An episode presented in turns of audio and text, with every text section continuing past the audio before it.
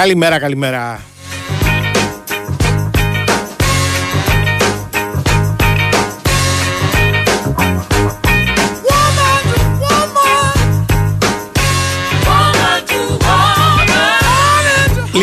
Λοιπόν, να τα πάρουμε τη σειρά. Είναι 5η, 4 Μαΐου. 5η 4 δεν μου κάθε καλά. 5η 5 θα ήταν ωραίο, αλλά μπας περιπτώσει δεν μπορεί να τα θυμόμαστε. 5η 4 Μαΐου του Σωτήριου του 2023 και είμαστε εδώ στον Big Wins FM 94,6. Θα είμαστε παρούλα μέχρι τις 2. Θα πούμε πολλά και διάφορα και από όλους και διάφορους ως συνήθως. Ο Νέαρ Φιαζόπουλος είναι στην κονσόλα του ήχου και στην επιλογή της μουσικής, οπότε αυτό είναι χρήσιμο και απαραίτητο. Ο Τρεις Ταμπάκου στη διεύθυνση του δημοσιογραφικού στρατού που τρέχει για χάρη μας. Για χάρη μας και για χάρη σας.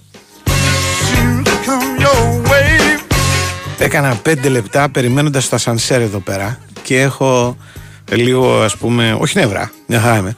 Έχω λίγο έτσι, επειδή έχω αργήσει, φιάζομαι και κάνω και σαρδάμα.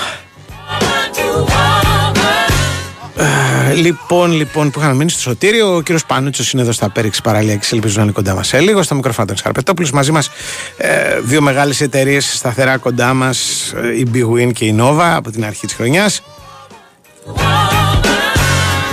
Η Big Win σας θυμίζει ότι παίζοντας στην Big Win το παιχνίδι σου στοιχηματικά και όχι μόνο πάει σε άλλο επίπεδο. Έτσι, με εύκολη και γρήγορη εγγραφή, άμεση ανάληψη και κατάθεση, κορυφαία εξυπηρέτηση πελατών όλο το 24ωρο. Μαθαίνεις να διασκεδάζεις, ξέρεις τι επιλέγεις, παίζεις αν είσαι πάνω από 21 ετών. Ρυθμιστής είναι η ΕΠ, γραμμή βοήθειας του κεφαλαίου 1114. Υπεύθυνο παιχνίδι με όρους και προϋποθέσεις που θα βρείτε στο bigwin.gr. Θυμίζω. Η Nova, μέρες που είναι, θυμίζει ότι αν δεν θέλεις να χάσεις στιγμή από τα φετινά play-off της Ευρωλίγκας και την πορεία του Ολυμπιακού, πρέπει να είσαι συντονισμένος στα κανάλια Nova Sports, τα οποία θα μεταδίδεται όλη η δράση της Ευρωλίγκας και για τις επόμενες 5 σεζόν. Γι' αυτό ένα πρόγραμμα Aeon Plus σε περιμένει. Αν το κάνεις τώρα, έχεις και 3 μήνες δωρεάν μόνο στη Nova. Για περισσότερες πληροφορίες στο nova.gr. Έχουμε break, yeah. Ας το κάνουμε τώρα για να έχουμε σε λίγο μια συζήτηση ευρωλιγκάτη, σούπερ ευρωλιγκάτη με το Φώτη Κατσικάρη.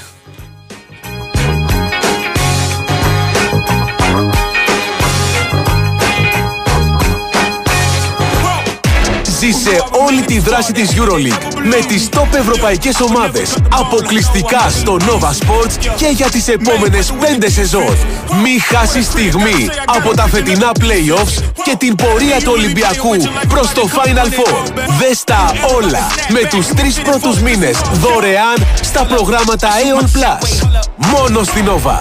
Η προσφορά ισχύει για νέα 24 μήνα συμβόλαια στα προγράμματα Aeon Plus. Οι δωρεάν μήνες αφορούν τα πάγια του 1ου, 2ου και 3ου μήνα. Η Winsport FM 94,6.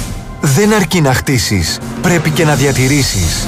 Συστήματα πολυουρεθάνης Marisil από την εταιρεία Maris. Στεγανοποίηση με πιστοποιημένη διάρκεια ζωής 25 ετών που προστατεύει από την υγρασία και τη φθορά. Maris. Πάνω από 30 χρόνια στο χώρο της στεγανοποίησης με ολοκληρωμένες και αξιόπιστες λύσεις στην κατασκευή και την ανακαίνιση. Επικοινωνήστε με το επίσημο δίκτυο συνεργατών της Maris. Μέλος του ομίλου Saint-Gobain. Όταν σκέφτεστε ποιοτικό μεταχειρισμένο αυτοκίνητο ελληνικής αγοράς, σκέφτεστε αξιοπιστία. Σκέφτεστε εγγυημένα απολαυστικές διαδρομές. Σκέφτεστε Stock Center της Velmar. Με πενταπλή γραπτή εγγύηση και επιδότηση ανταλλαγής έως 2.000 ευρώ για το παλιό σας αυτοκίνητο. Επισκεφτείτε τώρα ένα από τα 12 Stock Center της Velmar. Stock Center. Ασφαλώς μεταχειρισμένα. Θέλεις οικονομία. Θέλεις μασούτη. Έως την Τετάρτη, προϊόντα Palmolive, Sanex και Colgate στη μισή τιμή. Προϊόντα Head & Shoulders, Herbal Essences και ταμπλέτες Fairy στη μισή τιμή. Μαλακτικά Lenor στη μισή τιμή. Ακόμη μεγάλες συσκευασίες Ariel μόνο 14,79. Μασούτης. Οικονομικά και ελληνικά. Η Winsport FM 94,6.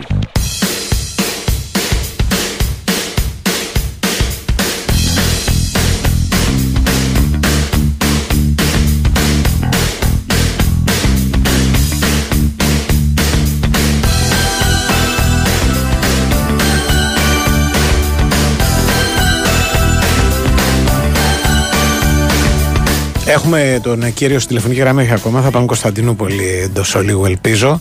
Έχουμε να πούμε πολλά για τα χθεσινά. Έχουμε να πούμε πολλά και για τα παιχνίδια του Παναθηναϊκού και της ΑΕΚ για το πρωτάθλημα ή του Ολυμπιακού και του ΠΑΟΚ, αν προτιμάτε. Γενικώς η μέρα έχει έτσι, πολλά για κουβέντα. Βέβαια θα ξεκινήσουμε με τον μπάσκετ, διότι ζούμε μέρες play-off και ζούμε σπουδαία play-off, καταπληκτικά play-off, τα οποία βέβαια στη μία από τις 4 κούρσες έτρεχε μόνη της η Μπαρτσελώνα στη ζούλα, που λέω κι εγώ, χωρίς κανείς να τον πάρει είδηση καλά-καλά. Έφτασε στο Κάουνας με εύκολη νίκη χτες στη Ζαλγκύριο Αρένα και τώρα περιμένει τους υπόλοιπους. Ο Γιασκεβίτσιος σπίτι του είναι το μεγάλο φαβορί πέραν πάσης αμφιβολίας, όχι μόνο γιατί έχει καταφέρει να προκριθεί εύκολα στην συγκεκριμένη περίπτωση, αλλά και γιατί στο Κάουνας, περιττό να το πω, θα είναι όλοι μαζί του. Θα δούμε ποιοι άλλοι θα πάνε εκεί πέρα, αλλά εγώ πρέπει να σας πω ότι μετά από μια βραδιά όπου είχαμε μια απόλυτη εισβολή του μεταφυσικού, ας πούμε, με όλα όσα ακούστηκαν για τον τρόπο που κέρδισε ο Ολυμπιακός στην Κωνσταντινούπολη, όχι τυχαία κάνοντας εκεί ένα ακόμα θαύμα, θέλω μια επιστροφή στην μπασκετική μας πραγματικότητα, στο ρεαλισμό, ας πούμε, που πρέπει να χαρακτηρίζει οποιαδήποτε ανάλυση αποτελέσματος και οποιαδήποτε επόμενη μέρα, και γι' αυτό το λόγο ψάξαμε και βρήκαμε στην Κωνσταντινούπολη το Φώτη Κατσικάρη. Καλημέρα. Καλημέρα Αντώνη. Καλημέρα. Λοιπόν, εντάξει, νομίζω ότι και εσείς θα έχετε πάρει είδηση εκεί πέρα για τη σλουκιάδα η οποία υπάρχει στην Ελλάδα. Ναι, βασικά εγώ είμαι στην Ελλάδα, δεν πήγα. Α, δεν πήγες, νόμιζα ότι ήσουν εκεί. Όχι. Η αποστολή είναι Καρίδας, Παντέλη, Αυγουλής. Α, μάλιστα. Η τριάδα του Φανάτου. Νόμιζα ότι ήσουν εκεί, γιατί χτες με τον χαμό των ποδοσφαιρικών μάτς, καταλαβαίνεις, δεν πρόλαβα να δω και την εκπομπή, και ένας λόγος είναι και αυτός που σε έψαξα σήμερα. Λοιπόν, θέλω την εξήγησή σου για όλο αυτό το πράγμα το οποίο βλέπουμε. Πώς το διαβάζεις, τι προβλέπεις. Και μιλάω για το παιχνίδι τώρα, έτσι. Ναι. Το πολύ περίεργο με το άθλημα αυτό είναι ότι δεν είναι δύσκολο να προβλέψεις πράγματα. Υπάρχουν κάποιες σταθερές από τις δύο ομάδες. Είμαστε σε μια σειρά play-off όπου και αυτό είναι διαφορετικό σε σχέση ίσως και με άλλα αθλήματα, ότι υπάρχει μια κανονική περίοδο που πράγματι βλέπεις την ταυτότητα κάθε ομάδας, δηλαδή τη φιλοσοφία, πώς παίζει, τα δυνατά σημεία, και φτάνουμε στα play-off όπου είναι ένα, οι Αμερικάνοι το λένε another animal, ξέρεις, είναι μια άλλη ιστορία, ας πούμε, έτσι, και αυτό βλέπουμε και σε αυτή τη σειρά. Μια άλλη διοργάνωση, ας πούμε, έτσι. Του Ολυμπιακού. Ναι, ένα άλλο κομμάτι που μπαίνει. Πάρα πολύ το κομμάτι της τακτικής σίγουρα υπάρχει. Να ξέρεις ότι 9 στις 10 φορές ο πιο αδύναμος δουλεύει πιο πολύ τα μάτια στο κομμάτι της τακτικής. Ορθό.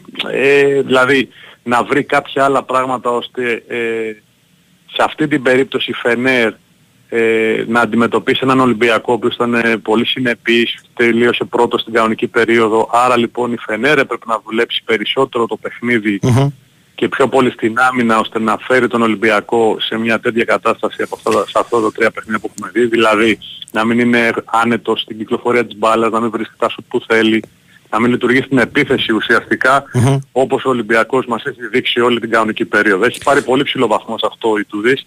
Έχουν κάνει πάρα πολύ καλή δουλειά. Φώτη, να το προβοκάρω λίγο.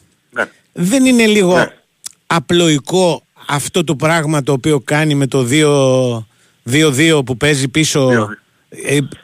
Δεν είναι ένα πράγμα το οποίο λογικά δεν θα έπρεπε να είναι λύση, λέω εγώ. Απλοϊκά το ξαναλέω. Ναι, όχι. Είναι σωστή η ερώτησή σου, αλλά θα σου πω κάτι. Το παιχνίδι που κέρδισε στην κανονική περίοδο Ολυμπιακός στην Κωνσταντινούπολη, που τους διέλυσε, είχε ακριβώς το ίδιο πλάνο. Απλά οι παίκτες του δεν ήταν τόσο συγκεντρωμένοι όσο είναι σε αυτή τη σειρά. Δηλαδή, έχεις ένα πλάνο και λες ότι θα παίξω 2-2 και δεν θέλω να μου βάλουν σούτ, όπως βάζει ο Ολυμπιακός που βρίσκει με διάφορους τρόπους τα ανοιχτά τα σούτ, έτσι. Ναι. Άρα λοιπόν διαλέγω το 2-2. Αυτό το 2-2 ξέρεις ότι μπορεί να σου βάλει ο walk-up τρία σουτ ή μπορεί να σου βάλει ας πούμε με τον ψηλός ο Φαλ άλλα τρία, αλλά δεν έχει αυτά που θέλει ο Ολυμπιακός, δηλαδή τα ανοιχτά σου του Βεζένκοφ, τα ανοιχτά σου του Παπανικολάου, των άλλων παιχτών. Τα κοψίματα ακριβώς. Ναι, ναι. Άρα λοιπόν λέει, διαλέγεις, γιατί δεν μπορώ να τα καλύψω όλα. Διαλέγω, θα χάσω έτσι. Αν με κερδίσουν έτσι, μπράβο τους. Έτσι, για να το κάνουμε κατανοητό λίγο περισσότερο, για να το κάνουμε κατανοητό λίγο περισσότερο, αυτό το 2-2 στα δικά μου τα μάτια είναι ένα είδος ας πούμε μικτής ζώνης, δηλαδή ίσως λίγο περισσότερος χώρος και λίγο λιγότερο πάνω στον παίκτη, αλλά με πολύ προσήλωση όπως είπες. Δηλαδή σαν οι παίκτες πίσω να μην ασχολούνται με τίποτα άλλο παρά μόνο με τον Βεζένκοφ, με τον παίκτη τους. Κατά βάση με τον Βεζένκοφ εγώ λέω. Ναι, γιατί και στατιστικά ο Ολυμπιακός δεν είναι μια ομάδα που εκδηλώνει πολλές τις επιθέσεις από τους χειριστές της. Οι χειριστές της δημιουργούν και σκοράρουν. Πρώτα στη δημιουργία και μετά στο σκορ. Ακόμα και ο Σλούκας, έτσι, που είναι καλύτερο σκορ από το Βεζένκοφ. Εγώ θα έλεγα πρώτα απ' όλα ο Σλούκας. Φέτος. Ναι, αλλά θέλω να πω ότι ο Σλούκας ξέρουμε ότι μπορεί να σκοράρει. Σκόραρε χθες. Ο Walkup δεν είναι ένας σκόρερ. Κοιτάει πρώτα να πασάρει, όπως και ο Σλούκας. Άρα σου λέει, θα τους χαλάσω το μυαλό έτσι, οπότε θα τους βάλω σε συνθήκες να πρέπει να σουτάρουν. Ειδικά το Walkup. Του βγήκε το Σλούκα το παιχνίδι χθες, το πήρε, έδειξε ένα τεράστιο χαρακτήρα πέρα από το ταλέντο του και μια πίστη σε αυτό το κομμάτι, σωστό. Αλλά έχει διαλέξει αυτό το πράγμα, το οποίο εγώ το θεωρώ σωστό, έτσι, γιατί του κόβεις αυτό που λες, τα κοψίματα, τα ανοιχτά τρίποντα, ακόμα και στο low post παιχνίδι, είδαμε στο φάλ, παίζει ένας εναντίον ενός, δεν κάνει ανάγκες, για να μην ανοίξει τα τρίποντα. Έτσι. Άρα λοιπόν σαν πλάνο, να το πούμε έτσι, είναι σωστό. Ίσως είναι το καλύτερο εναντίον αυτού του Ολυμπιακού. Έτσι, γιατί κακά τα ψέματα, είναι μια ομάδα που λειτουργεί σαν ρολόι, είναι μια ομάδα που αν τους δώσει τέτοιο περιθώριο μπορεί να στη διαλύσει. Από την άλλη νομίζω Φώτη ότι χθες βράδυ η απάντηση που βρήκε ο Ολυμπιακός σε αυτή τη δυσκολία ήταν στην άλλη πλευρά του παρκέ. Δηλαδή στη δική του άμυνα. Γι' αυτό και το μάτς έληξε 71-72. Δηλαδή ο Ολυμπιακός είναι σαν, δεν ξέρω, δεν ήμουν στα αποδυτήρια, δεν μπορώ να το πω με βεβαιότητα. Λέω τι βλέπω. Είναι σαν να είπανε ότι κοιτάξτε να δείτε. Βρήκαν έναν τρόπο να μας σταματήσουν μπροστά. Δεν θα τους αφήσουμε και εμείς να παίξουν όπως θέλουν πίσω. Χτες δηλαδή κάνουν πολλά μικρά πράγματα ο Ολυμπιακός, τα οποία στο τέλος μετράνε σε ένα παιχνίδι που έχει λήξει τον πόντο. Με πρώτα απ' όλα, νομίζω, δεν ξέρω αν συμφωνείς, τον περιορισμό του Μότλεϊ, που είναι ο πρώτος σκόρερ της Φενέρ σε όλα τα παιχνίδια. Χτες έβαλε δύο καλάθια και κατά επέκταση και τον περιορισμό του Γκούντουριτς, που μπορεί να έβαλε το κρίσιμο σου στο τέλος, αλλά και αυτός υπάρχει λίγο. Ναι. Είναι η αλήθεια ότι η Φενέρ έχει ταλέντο, ατομικό ταλέντο. Έτσι. Και πράγματι το κομμάτι του Μότλ ήταν σημαντικό και για το σκορ και για τα επιθετικά rebound. Στο δεύτερο παιχνίδι που έχασε ο Ολυμπιακός στο ΣΕΦ, ουσιαστικά από εκεί βασίζεσαι για να πας στο επόμενο, το χθεσινό δηλαδή, είχε 16 πόντους από επιθετικά rebound, το οποίο χθες ήταν λίγα, ήταν 5 πόντους νομίζω, και στο transition, δηλαδή στο ανοιχτό γήπεδο, οι πόντοι πονάνε πολύ, ειδικά σε play-off. Άρα λοιπόν το περιόρισε αυτό πάλι, όπως και στο πρώτο μάτς, και από εκεί κατεβήκαν οι πόντοι και της Φενέρ, έτσι. Παίξανε καλή άμυνα, ήταν καλός Ολυμπιακός, όχι σε διάρκεια, ειδικά όταν ήταν κάτω στο σκορ. Δηλαδή γύρισε τα παιχνίδια δύο φορές που έκανε την ανατροπή, την έκανε από την άμυνά του, αυτό είναι αλήθεια. Έτσι, όχι από την επίθεση. Από το μείον 11 και το μείον 8. Ακριβώς. Έτσι. Και ειδικά του τετάρτου δεκαλέπτου που είναι και το πιο δύσκολο. Έτσι, σε 9 πόντους, 60-51, 6 λεπτά πριν τελειώσει. Μου φάνηκε ίσχυ πράγματι από την άμυνα. Ότι ας πούμε χθες είχε ένα διάστημα που λειτουργήσε πολύ καλύτερα με τον Black παρά με τον Φαλ στο παρκέ. Το λέω γιατί στα πρώτα παιχνίδια νόμιζες ότι αν λείψει ο Φαλ ένα λεπτό δεν μπορεί να γίνει τίποτα. Εγώ προσωπικά η γνώμη μου είναι ότι ο Φαλ δεν έχει παίξει σε κανένα από τα τρία παιχνίδια καλά. Δηλαδή θα πρέπει να είναι από τη στιγμή που παίζουν ένας εναντίον ενός, ειδικά με το Motley, έτσι, θα έπρεπε να είναι πιο επιθετικός και να έχει πιο αποφασιστικός κοντά στο καλάθι. Έχει χάσει αρκετά, δηλαδή αρκετά πρέπει να το πω, καλάθι που βάζει κοντά στο καλάθι, εντάξει, αυτό μπορεί να συμβεί, αλλά θα πρέπει να είναι πιο αποφασιστικός, γιατί θα πρέπει ο Ολυμπιακός πέρα από αυτό το 2-2 που είδαμε το pick and roll, έτσι, που τον αφήνει να παίξει, θα πρέπει να είναι και έναν άλλο πόλο. Δηλαδή αν μπορέσει ο Φαλ να μπει στα στάνταρ τα δικά του και στο αυριανό παιχνίδι και βάλει 3-4 καλάθια, μετά θα προβληματιστεί η Φενέρ και θα πρέπει να να κάνει κάτι άλλο ή τέλος πάντων θα βρει ο Ολυμπιακός και έναν άλλο πόλο στην επίθεσή του πέρα από, από τους χειριστές. Και αυτό είναι και η... Αλλά σίγουρα ο Μπλάκα κάνει πολύ καλή δουλειά. Ναι. Και το είπε και ο Σλούκας στις δηλώσεις του μετά. Ναι. Η πράγματι κλειδώνει, ξέρει να κλειδώνει τον αντίπαλο ειδικά όταν κάνουν αλλαγές. Mm-hmm. Και έχει ένα πλεονέκτημα. Ναι, ναι, και ξέρει και... Ξέρει. Πάντα ο Μπλακ τιμωρεί την ομάδα οι οποίες αλλαγές θα τους στείλει ένα πιο κοντό παίχτη υποχρεωτικά. Εκεί δεν γλιτώνει κανείς. Δηλαδή η φάουλ θα πάρει ή θα βάλει καλάθι. Ναι. Ναι, ναι, ακριβώς. Ακριβώς. Άρα λοιπόν αυτά μπορεί αυτός ο πόλος, για να πάμε στα επόμενα, αυτός ο πόλος και λόγω της άμυνας που παίζει η Φενέρ να είναι ο Μακίσικ. Παπανικολάου, Μακίσικ, Λαρεντζάκης, δηλαδή τι θέλω να πω ότι εχθές ο Ολυμπιακός, ας πούμε, βρήκε ανοιχτά σουτ που δεν βρήκε στο δεύτερο μάτς. Ή μάλλον δεν του άφησε η Φενέρ. Ναι. Ο Παπανικολάου είχε 4 τρίποτα τελείως μόνος. Έτσι. Ναι. 2 να μπουνε, αλλάζει όλη η εικόνα, όπως καταλαβαίνεις. Ναι, ναι. Είναι μια λεπτή γραμμή. Mm. Το ίδιο και με τον Λαρεντζάκη, το ίδιο και με τον Μακίσικ. Ο Μακίσικ εχθές ήταν αυτός που γύρισε το μάτς στο 60-51. Με 2 προσωπικά καλάθια, με 2 κλεψίματα στην άμυνα. Ήταν κάτι το οποίο, ξέρεις, όταν το βλέπεις το παιχνίδι δεν τον... πώς να το πω τώρα, δεν τον νιώθεις, αλλά ήταν αυτός εκείνο το σημείο που άλλαξε το παιχνίδι. Ξέρουμε πόσο σημαντικός είναι.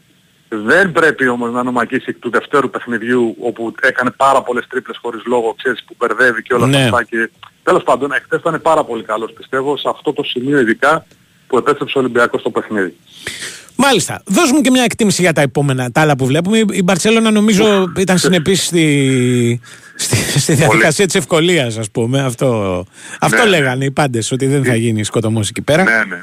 Τα σημερινά. Δεν θα γίνει, ήταν... Ναι. Mm. Τα σημερινά πάρα πολύ ενδιαφέρον γιατί πρώτα απ' όλα στο Μονακό Μακάμπι είναι 2 ομάδες που έχουν ένα ίδιο στυλ παιχνιδιού, με κάποια χαρακτηριστικά στο παιχνίδι τους, στη φιλοσοφία, έτσι, γιατί όταν λέω είναι παρόμοιες ομάδες εννοώ στο... και πως είναι στημένες, δηλαδή με πολύ ατομικό ταλέντο, αθλητικότητα τρομερή και ξέρουμε ότι είναι ανάλογα την ημέρα του καθένα, εγώ έτσι το πιστεύω. Όπως τα έχω δει, ποιος θα βάλει, ποιος δεν θα βάλει, έχουμε δει σε ένα μάτι Μονακό στο πρώτο που έχασε έσπαστα καλάθια, μετά πάει Μακάμπι, το κάνει το ίδιο στο επόμενο, δεν υπάρχει μια συνέπεια και από τις 2 ομάδες, άρα λοιπόν εκεί πάει καθαρά στο ατομικό ταλέντο που θα βρεθούν ειδικά οι περιφερειακοί, στη μέρα που θα βρεθούν. Ο James, ο Κόμπο, Lloyd από τη Μονακό, Μπράουν, Μπάλντουιν ως επιτοπλίστων από τη Μακάμπι και αυτοί που θα βρεθούν στην καλύτερη μέρα, αυτοί θα κερδίσουν. Σίγουρα έκανε μεγάλη νίκη Μονακό, έτσι, δεν είναι εύκολο να κερδίσεις μέσα στο Ισραήλ. Τώρα δούμε πώς θα αντιδράσει η Μακάμπι στο σημερινό παιχνίδι. Και το άλλο, το Real, Παρτίζαν Real είναι το πιο τρελή σειρά βέβαια, έτσι όπως έχει εξελιχθεί με όλο αυτό που έγινε στο δεύτερο παιχνίδι, που φαινόταν ότι η Παρτίζαν έχει το πάνω χέρι στη σειρά αυτή και μια απογοητευμένη Real και ουσιαστικά, πώς να το πούμε τώρα, φαινόταν τουλάχιστον ότι κλείνει προς τα εκεί, δηλαδή να περάσει η Παρτίζαν και ακόμα και με ένα 3-0, με την έδρα της, με το πώς παίζει, με την αυτοδοτήρηση που έχει. Άλλαξε όλο αυτό το κομμάτι και βέβαια ο παίκτης που για μένα είναι πιο επιδραστικός έτσι, στην Ευρώπη που είναι ο Ταβάρες, είδαμε πόσο άλλαξε την εικόνα του παιχνιδιού. Φώτη, 2 στα 3 μάτς έχουν κριθεί στο τρίποντο, ένα σουτ, έτσι. 2 στα 3, δηλαδή απίστευτο πραγματικά. Ναι. Στη μία περίπτωση είναι ο Πάντερ, στην άλλη περίπτωση είναι ο Γουίλιαμ Γκος, δηλαδή φοβερά πράγματα. Ακριβώς. Σε ευχαριστώ πάρα πολύ. Είναι φανταστική η Ευρώπη. Ναι, ναι, δεν χωράει αμφιβολία. Δεν χωράνε και προγνωστικά, έτσι. Ναι, τι να πεις. Αν και εγώ νομίζω ότι η Παρτιζάν θα κερδίσει τη Ρεάλ και μόνο λόγω αυτού του τρομερού ξεσηκωμού, το γηπέδου που παίρνει, δεν ξέρω, 30.000 κόσμο, λένε 20.000 εισιτήρια, αυτοί κρέμονται σαν τζαμπιά, ας πούμε. Και απόψε θα έχουν και τον Ελεσόρ, θα έχουν και κάποιες λύσεις παραπάνω. Για να δούμε. Να σε καλά. Ευχαριστώ πολύ. Καλή συνέχεια. Χάρηκα, Αντώνη, ευχαριστώ. Και εγώ. Να σε καλά. Γεια. Λοιπόν, καταλάβατε νομίζω από αυτά που είπε ο Κατσικάρης ότι η νίκη του Ολυμπιακού δεν είναι απλά μεγάλη χτες, είναι τεράστια. Αλλά η δυσκολία που έχει μπροστά του είναι επίσης ακόμα σημαντική. Το 2-1 είναι σπουδαίο, αλλά έχει ακόμα δρόμο μέχρι το Κάουνας. Απόψε στις 9 και 5 ως συνήθως Μακάμπι Μονακό και σε 9.30 Παρτιζάν Ρεάλ. Ο χαμός του χαμού λέμε και στα δύο παιχνίδια, εμένα η πρόληψή μου είναι ότι η Παρτιζάν τα καταφέρει. Για το άλλο δεν ξέρω, μπορεί να τελειώσει και σήμερα η γύρι. Μπορεί όμως ο Μπράουν και ο Μπάλντουιν να έχουν άλλη γνώμη. Εδώ είμαστε να τα δούμε και να τα συζητήσουμε. Πάμε στον Έρχο και τα λέμε σε λίγο.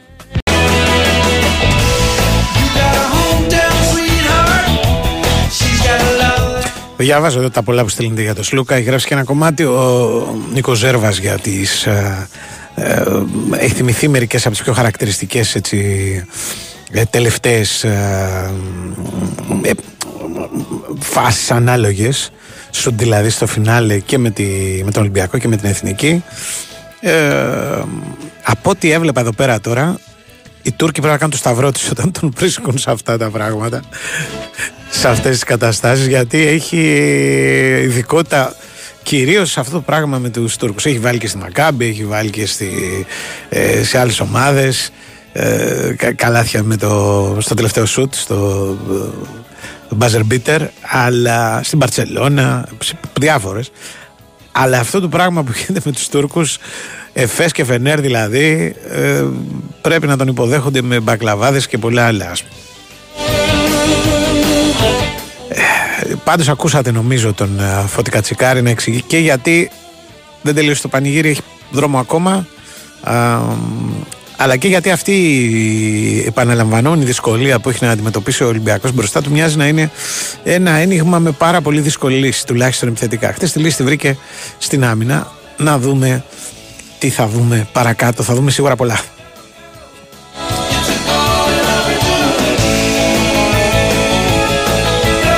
Σήμερα θα δούμε και πρωταθλήτρια την Νάπολη, λέω εγώ. Θα τον πάρει αυτό τον βαθμό που της λείπει για να βγει και μαθηματικά πρωταθλήτρια στο Ούντινε και να γυρίσει στην Νάπολη και να την υποδεχτούν με τιμές. Και μετά θα κάνουν ένα δεύτερο πάρτι την επόμενη αγωνιστική για την κατάκτηση του πρωταθλήματος και όλα αυτά. Αυτή είναι η άλλη επικαιρότητα της ημέρας. Χθες βράδυ, ενώ γινόταν ο κακός ο χαμός με τα δικά μας, είχε και στο εξωτερικό πραγματάκια θεαματικά. Εντάξει, η City θα κέρδιζε την West Ham, άργησε να το κάνει δηλαδή, αυτό ήταν όλη η ιστορία, για να ξαναπεράσει πρώτη στην Αγγλία. Άνοιξε το σκορ ο Άκης στο 50 λεπτό του παιχνιδιού, που για τα δεδομένα της City αυτή τη στιγμή είναι αργά. Πολύ, σαν το βάλαν στο 89 είναι. Δεν ξέρω αν το έχετε πάρει είδηση, αλλά εν ώψη και του Champions League που έρχεται, βάζουν γκολ σοριδών πλέον οι παίκτες του Γκουαρδιόλα και από την αρχή του παιχνιδιού. Δηλαδή γρήγορα, πολύ σχετικά. Πρέπει να υπάρχει μήχρονο, το οποίο ήταν 0-0 στα τελευταία 10 παιχνίδια. Εντάξει, μπορεί και να υπάρχει, αλλά θέλω να πω ο κανόνας είναι το ακριβώς αντίθετο. Δηλαδή να έχουν καθαρίσει, ας πούμε, νωρίς και γρήγορα. Κέρδισε και η Λίβερπουλ τη Φούλαμ δύσκολα, αλλά εν πάση περιπτώσει πέτυχε μια νίκη που της δίνει από ό,τι φαίνεται ευρωπαϊκό εισιτήριο. Είναι σημαντικό.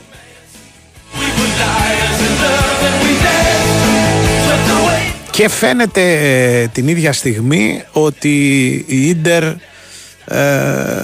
το έχει κάνει αρκετά καλά το πράγμα σε ό,τι έχει να κάνει με τη χρονιά της.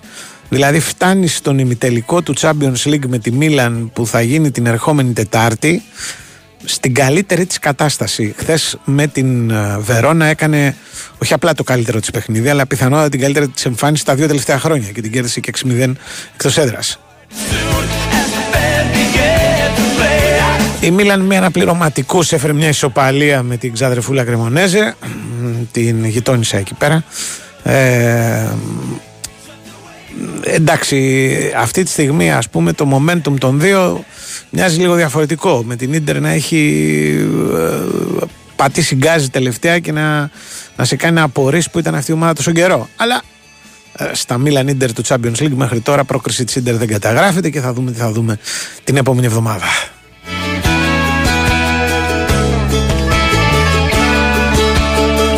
Σολάρο και μονολογώ γιατί δεν έχει έρθει ο κύριος Πανούτσος και περιμένω τον ίδιο να μας πει για τα δικά μας. Έχουμε πάντως έτσι μια κατάσταση, ας πούμε, αβεβαιότητας σε ό,τι έχει να κάνει με την κορυφή του πρωταθλήματος, διότι παραδόξως και οι δύο που το διεκδικούν, αντί τώρα στο φινάλε να δείξουν αρετές, όπως συμβαίνει συνήθως με τους επίδοξους πρωταθλητές, δείχνουν κατά βάση αδυναμίες. Είναι χωρίς νίκη στα δύο παιχνίδια, έχουν χάσει δύο μάτς μπόλ ο καθένας, λέω εγώ. Ο Παναθηναϊκός είχε δύο παιχνίδια στην έδρα του, αν είχε κερδίσει ένα θα ήταν σχεδόν πρωταθλητής. Είχε δύο ντέρμπι βέβαια, διότι έπαιξε με την ΑΕΚ και τον ΠΑΟΚ. Το ίδιο ισχύει για την ΑΕΚ, η οποία ήταν καλύτερη από τον Παναθηναϊκό στην Λεωφόρο, αλλά δεν τον κέρδισε. Χτες έπρεπε να πάρει το μάτς με τον Ολυμπιακό, είχε την υποχρέωση να το κάνει, δεν τα κατάφερε. Και όλο αυτό το πράγμα σημαίνει ότι δεν είναι καλά ούτε ο ένας ούτε ο άλλος. Οπότε και τώρα προγνωστικό για τη συνέχεια γίνεται κομμάτι δύσκολο.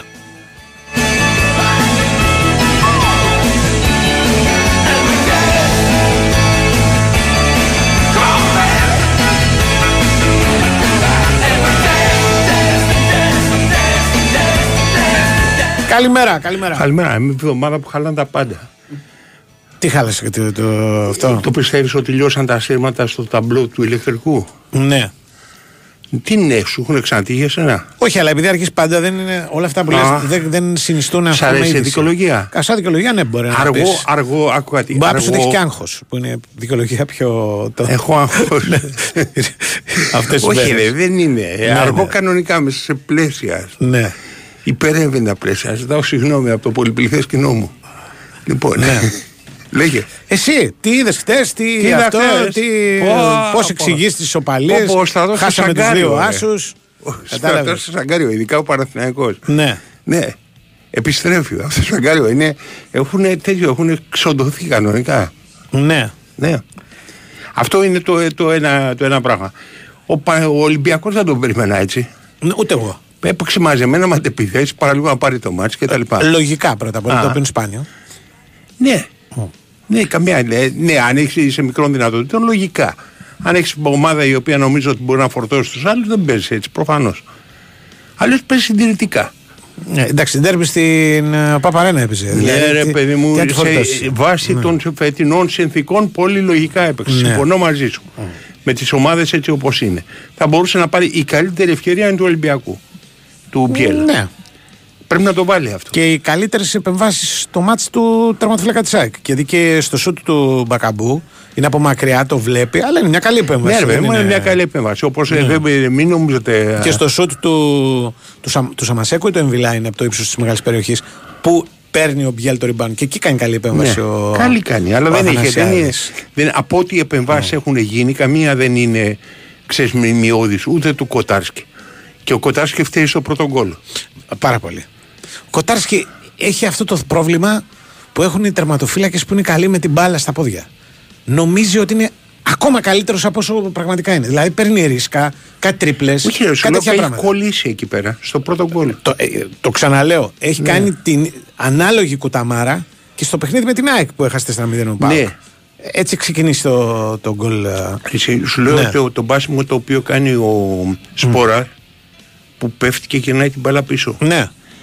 Εκεί δεν προκαιρδεί από τα ποδιά του Κοτάρσκι η φάση. Είναι από βαθιά παλιά. Ναι. Γυρίζει την μπάλα πίσω ο Σπόραρ και σουτάρει ο Μαντσίνη και το βάζει γκολ. Είναι και πέναλτι εκεί και δεν το έδωσε. Είναι και πέναλτι και δεν το έδωσε. Γιατί έχω παίξει και πέναλτι. Έλεγε και ο Βαρούχας όλες τις πέναλτι.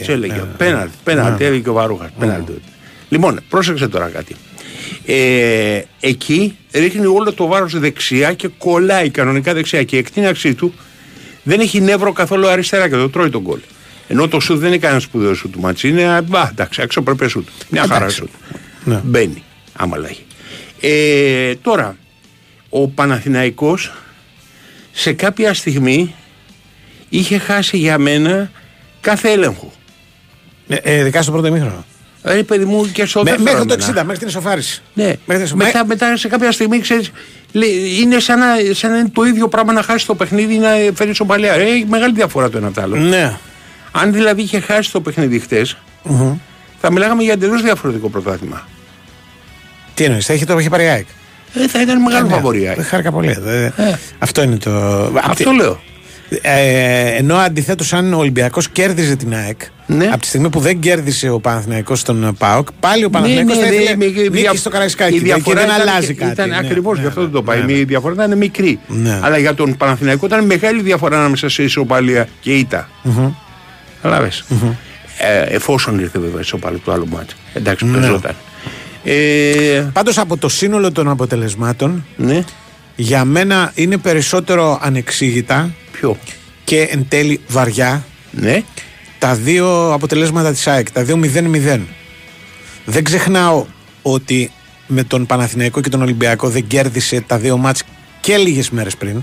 Αν θυμάσαι, είχε παίξει με τον Ολυμπιακό τελευταίο παιχνίδι του πρωταθλήματος και είχε χάσει 1-3 και στο καπάκι παίζει με τον Παναθηναϊκό στην ΟΠΑ Παρένα και φέρνει 0-0. Okay. Τώρα πάλι παίζει στη σειρά με Παναθηναϊκό, Ολυμπιακό και φέρνει 2-0-0. Δεν τυχαίο, αλλά τα 0-0 είναι. Δεν χωνεύονται. Δηλαδή να φέρεις η ΑΕΚ φετινή, να παίξει ας πούμε, με τον Ολυμπιακό, να φέρει 2-2 ας πούμε. Είναι κακή κατάσταση ο Γκαρσία. Ο Γκαρσία δεν είναι ο Γκαρσία. Αυτό που λέμε όταν είναι σε καλή φόρμα. Εμένα μου φαίνεται ότι ήταν λιγότερο προβληματικός από τους άλλους. Εμένα χτες ήταν τα χάφτης. Μέσα στην περιοχή δεν έχει νεύρο. Του κόβουν με τάκλινγκ την μπάλα, σκάει μπάλα μπροστά του και δεν μπορεί να κάνει τίποτα. Για μένα ο Γκαρσία ήταν, αν όχι ο μοιραίος παίκτης που λένε, υπερβολές ήταν αυτές, ήταν ένας από τους βασικούς λόγους που η ΑΕΚ δεν κέρδισε. Εγώ περισσότερο τα χάφ. Τη ΑΕΚ είδα χτες να δίνω πάθος. Δηλαδή να κάνουν λίγα από αυτά που πρώτα απ' όλα τον Κατσίνοβιτς. Πουθενά. Δεύτερον, ο Πινέδα. Ναι, εντάξει. Ο Πινέδα. Okay. Ο Πινέδα παίζει 30 λεπτά και δείχνει γιατί δεν ξεκίνησε. Ναι, ρε παιδί μου. Και είναι ο πιο σημαντικός παίκτης. Άρρωστος, αλλά για μένα τους κάνουν, του βγάζουν φάσεις του Γκαρσία. Του βγάζουν φάσεις. Τι να κάνουμε. Ναι. Του βγάζουν φάσεις. Κάτι καλύτερο πρέπει να κάνεις με αυτές. Τουλάχιστον χάστες με πιο δύναμη. Έμοιαζε να μην έχει δύναμη. Να έχει ξεφουσκώσει εντελώς. Δεν υπήρχε επίσης Τζούμπερ. Όχι, δεν υπήρχε. Δεν είδα καθόλου Τζούμπερ και δεν είδα και καθόλου άμπρα. Δεν είδα και καθόλου άμπρα. Όχι. Πολύ λίγα πράγματα. Όχι. Τέλος πάντων, πάμε στον Τάσο να μας πει τον Παναθηναϊκό που έχουν και τρομερό ενδιαφέρον.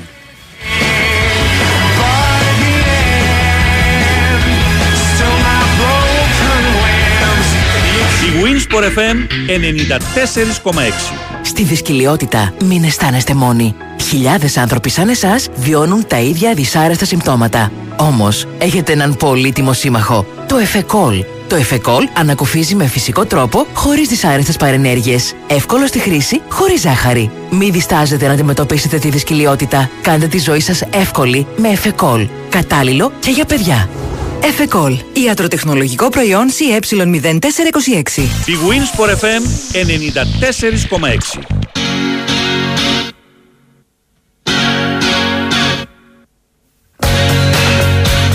Playing in the dust, with violence to die. Don't water them with your tears. Don't think about all the years. Έχουμε Τάσο. Σε ένα λεπτάκι. Ήρθε. Καλώς το να.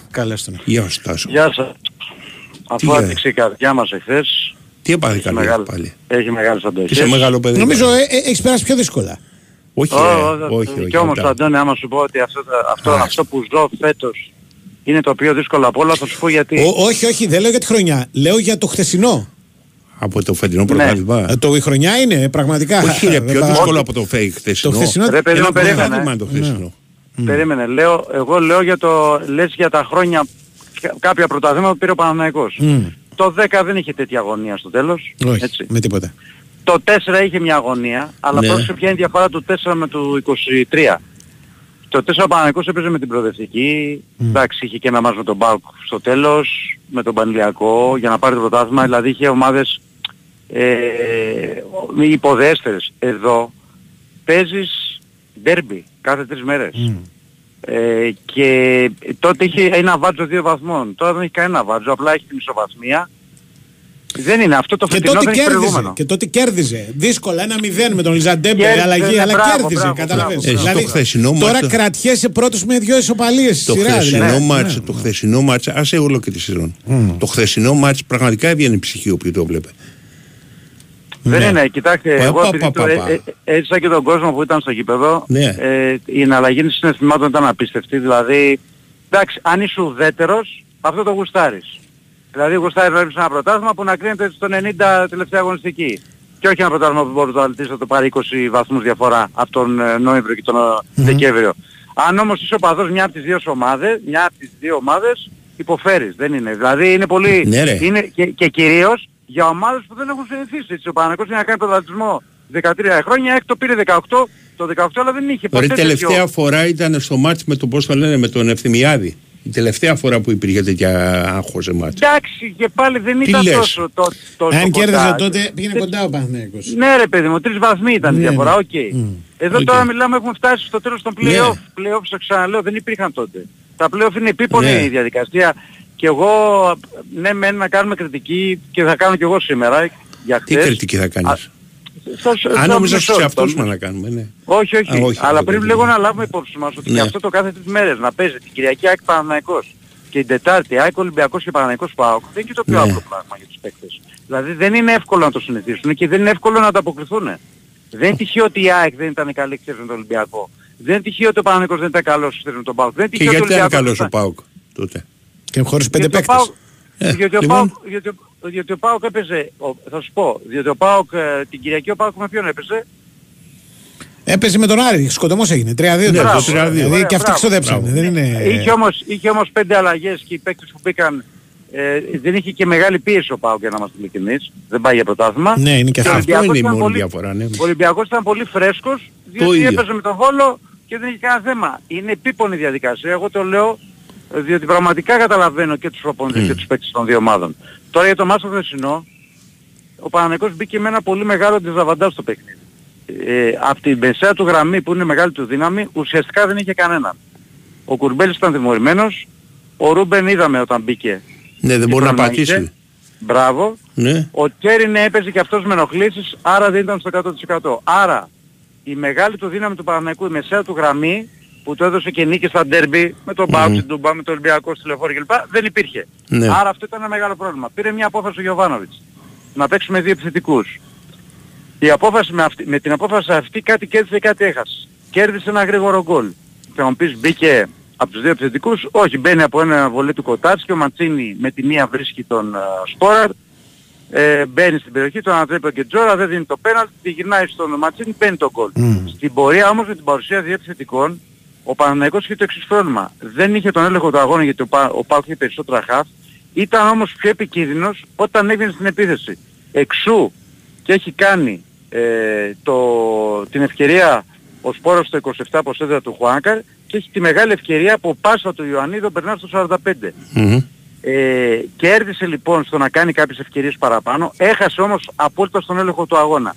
Στο ημίχρονο η δική μου αίσθηση είναι ότι ίσως χρειαζόταν να πάρει μια απόφαση ο coach να βάλει ένα half. Τον Πέρες πιο νωρίς. Αυτό που έβαλε. Δεν δεν μπορούσε, ήταν λάθος το ότι έβαλε τον Πέρες. Ήταν λάθος, αλλά δεν υπήρχε άλλος. Να μην μπει κανένας τότε. Δεν μπορούσε να βάλει. Αν βάλει 10 όταν μπήκε. Αν έβαζε τον Κλάιν Χάιλερ δεν θα άλλαζε πάρα πολύ. Εγώ για τον Κλάιν Χάιλερ ήθελα να σου πω. Ναι, δεν ξέσεβαζε πάρα πολύ. Δεν μπορούσε να περπατήσει ο Ρούμπεν. Να σου πω κάτι για τον Ρούμπεν δεν λέω να τον έβαζουν στο μέχρονο γιατί ήξερα ότι δεν μπορούσε να παίξει πάνω από όσο έπαιξε. Έτσι, και τον είδαμε και το που πήγε. Και δεν έπαιξε. Πάντως δεν έχει κάνει 5 λάθος πάσες. Ναι, δεν μπορούσε, τον έβλεπε στον άνθρωπο. Ναι, αλλά απ' την άλλη μετά ο Παναθηναϊκός σου λουπώνεται λίγο περισσότερο επιθετικά σαν σχήμα όταν μπήκε ο Πέρεθ. Εντάξει, ο Πέρεθ μπορεί να ήταν καλός, αλλά το σχήμα ήταν λειτουργικό. Δηλαδή έκανε φάσεις. Εγώ θα έλεγα κάτι άλλο. Εγώ να σου πω τι θα έλεγα. Θα έλεγα να παίξει ο Ούγκρος, να έχεις ένα χαφ παραπάνω, έτσι, και να βγει ένας επιθετικός. Στο 1-0 στο ημίχρονο. Αλλά βέβαια όλα αυτά είναι ωραία που τα λέμε, διότι αν γινόταν, προσέξτε τώρα τι θα σας πω, αν γινόταν αυτή η αλλαγή στο ημίχρονο και ο ΠΑΟΚ ισοφάιζε, θα λέγαμε σήμερα γιατί έβγαλε το δεύτερο επιθετικό. Δηλαδή κάτι κερδίζει, κάτι κάνει. Αυτή είναι η αλλά ο Γιωβάνοβιτς έχει τα καρύδια, για να το πω απλά, να την κάνει αυτή την αλλαγή, να βγάλει δηλαδή το δεύτερο επιθετικό όταν γίνεται το μάτς 1-1. Ναι, ναι, ναι. Δηλαδή δεν είναι. Από τον Γιωβάνοβιτς με.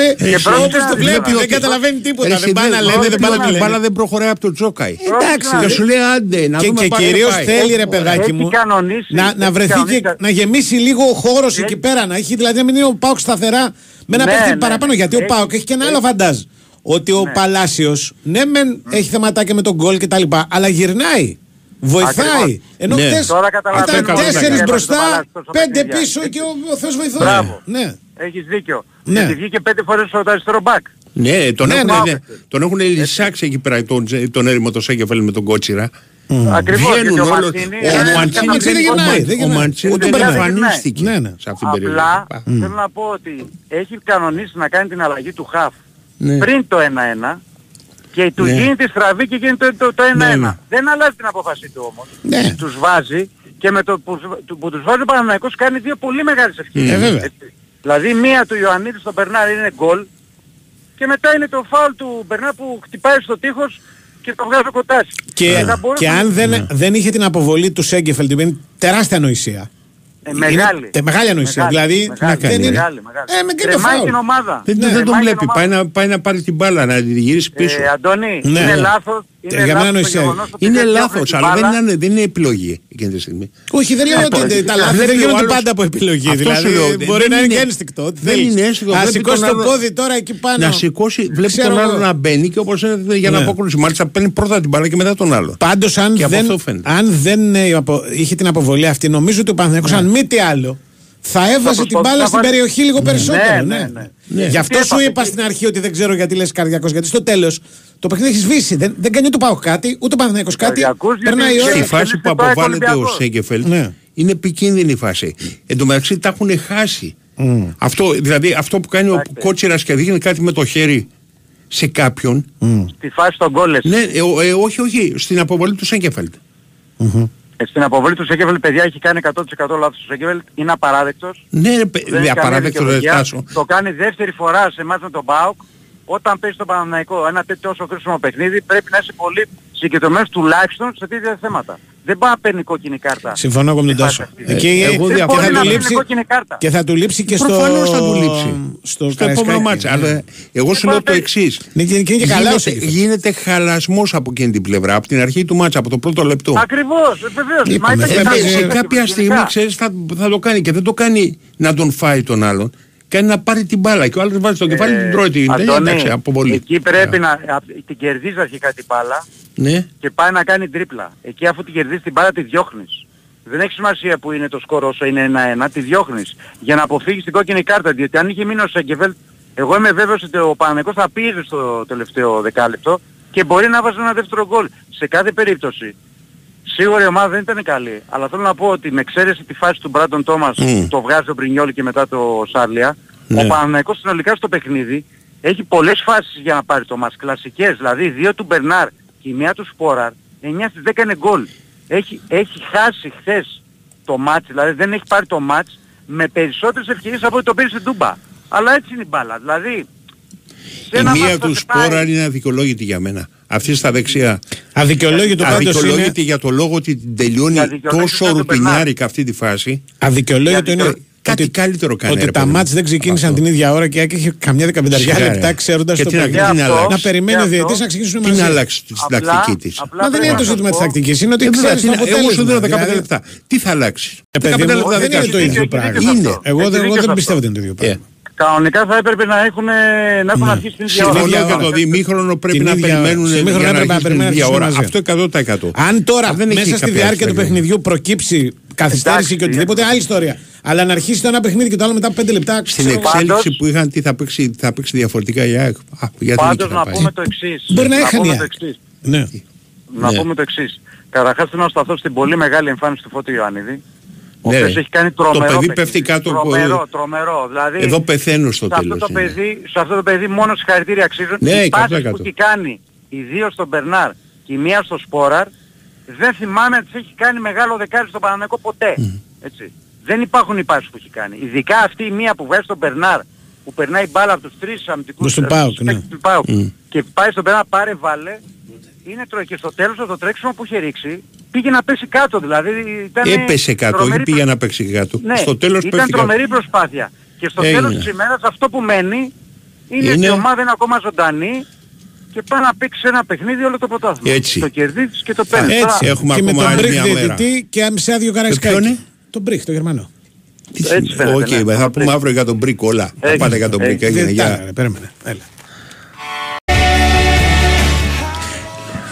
Μάλιστα. Τι θα να σου πω τώρα που έπαιζε στη διαφήμιση. Ναι. Υπάρχει ένα πολύ ωραίο βιβλίο του Δημήτρη Ψαθά. Ναι. Τα βιβλία του Ψαθά ξέρεις παίζουν. Είναι από διαφορετικό επίπεδο. Δεν είναι όλα τόσο επιτυχημένα. Το οποίο λέγεται Η Κατοχή. Ναι. Και ανάμεσα σε όλα αναφέρεται σε ένα τουρκικό βιβλίο. Έχουμε... Τέλειωσε. Πάμε στον Νικοζέρβα. Είναι στην Κωνσταντινούπολη και έχει μαζί του και τον κύριο Λαρεντζάκη, από ό,τι ακούω. Έτσι δεν είναι, Νίκο? Καλημέρα. Καλημέρα από την Olympic Sports Hall. Σε πολύ λίγο θα μιλήσει ο Γιάννης Λαρεντζάκης και μετά ο προπονητής του Ολυμπιακού Γιώργος Μπαρτζόκας για το αυριανό παιχνίδι πλέον. Το τέταρτο. Πώς περνάτε κατά τα άλλα, τι καιρό κάνει, Νίκο, για τα κοινωνικά σας? Καλά είναι. Καλά, μια ωραία εποχή για Κωνσταντινούπολη. Αυτό σκέφτηκα κι εγώ. Ναι. Όχι πολύ ζέστη ακόμα. Έτσι. Όλα καλά. Ηθικό ακμεότατο. Δεν ακούγεται τίποτα όμως. Νίκο, πήγαινε λίγο πιο κοντά. Πιστεύω ότι αυτό σου και αυτή η νίκη που κάναμε χθες θα μας δώσει έξτρα ψυχολογία. Είμαστε πάρα πολύ καλά. Αυτή τη στιγμή θεωρώ ότι η Φενέρ έχει μια έξτρα πίεση, γιατί άμα χάσει είναι εκτός. Οπότε εμείς πρέπει να το εκμεταλλευτούμε, να παίξουμε την ίδια ενέργεια και με το ίδιο πλάνο για να κάνουμε άλλη μια νίκη. Αποδέχεσαι ότι για αυτά ακόμα ο Ολυμπιακός με την πλάτη στον τύπο να το αποκρίθηκε? Και αυτό που οφείλεται, ας πούμε, δηλαδή θα γίνει μεγάλη συνδίκη από την ομάδα. Η αλήθεια είναι πως όταν έρχονται τα δύσκολα δείχνουμε ένα χαρακτήρα, δείχνουμε ότι αυτή η ομάδα έχει ψυχή και μέχρι στιγμής τα έχουμε καταφέρει. Ελπίζω να συνεχιστεί μέχρι τέλος της χρονιάς και αύριο όμως το παιχνίδι για μας είναι ένας ακόμα τελικός. Τι πρέπει να αλλάξει, πιστεύεις, σε σχέση με το χθεσινό παιχνίδι για να κάνετε ακόμα πιο εύκολο το έργο σας? Θεωρώ ότι δεν πρέπει να αλλάξουν πολλά πράγματα. Σίγουρα να ελέγξουμε τα rebound όπως κάναμε χθες, να ελέγξουμε και τον ρυθμό και να επιτεθούμε σε επιθέσεις όσο δυνατόν μεγαλύτερες. Για να τι έχουμε δει ότι η Φενέρ έχει κάποια δυναμία εκεί. Τα παιδιά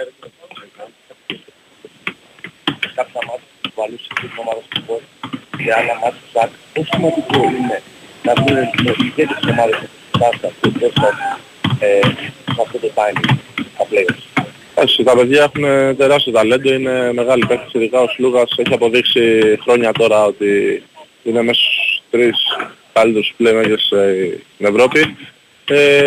Εννοείται ότι αυτή τη στιγμή αυτοί θα βγουν μπροστά και τους περιμένουμε, τους πιστεύουμε και μέχρι στιγμής πάμε καλά.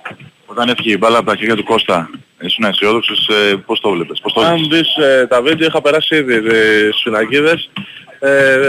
Το είχαμε πει ότι θα να σουτάρεις εσύ και μας δικαίωσε. Πόσα πράγματα άλλαξαν από τα δύο πρώτα παιχνίδια για το χθεσινό βραδινό? Δεν έχουν αλλάξει πάρα πολλά πράγματα. Ένα που έπρεπε να αλλάξει ήταν τα rebound και ο ρυθμός του παιχνιδιού. Ελέγξαμε αυτό το κομμάτι. Χθες, αν δεν κάνω λάθος, δώσαμε μόνο 8 επιθετικά rebound. Κάτι που είναι ένα σε 30-38 άσχα σούτ, κάτι που είναι ένα πολύ καλό νούμερο. Οπότε αυτό ήταν ένα σημείο που έπαιξε σημαντικό ρόλο για το παιχνίδι. Πόσο εύκολο, πόσο δύσκολο είναι να αφήσετε μια τέτοια νίκη που είσαστε στην αρχή? Γιατί δεν είναι μια απλή νίκη, είναι μια νίκη που είστε με ένα συγκλονιστικό φινάλι. Πλέον σε επίπεδο που βρισκόμαστε κάθε μέρα είναι ξεχωριστή. Έγινε χθες, το πανηγυρίσαμε χθες, μέχρι το βράδυ, μέχρι το φαγητό. Μετά τελείωσε, σήμερα είναι μια μέρα recovery και ξεκούραση, οπότε το ξεχνάμε, μένει εκεί και συνεχίζουμε για το αυριανό παιχνίδι.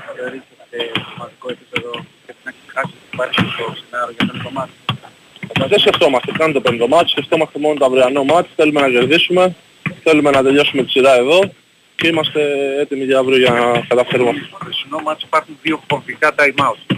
Ένα, όταν η Φενέρ ξεφεύγει με 11 πόντους και ο coach σας λέει αν θέλετε να γίνετε ήρωες απόψε, πρέπει να πασάρετε την μπάλα. Έγινε σωστά σε όλη τη διάρκεια του αγώνα αυτό? Αυτό που λένε οι ξένοι ότι έχετε τελειοποιήσει την τέχνη της καλής κυκλοφορίας της μπάλας.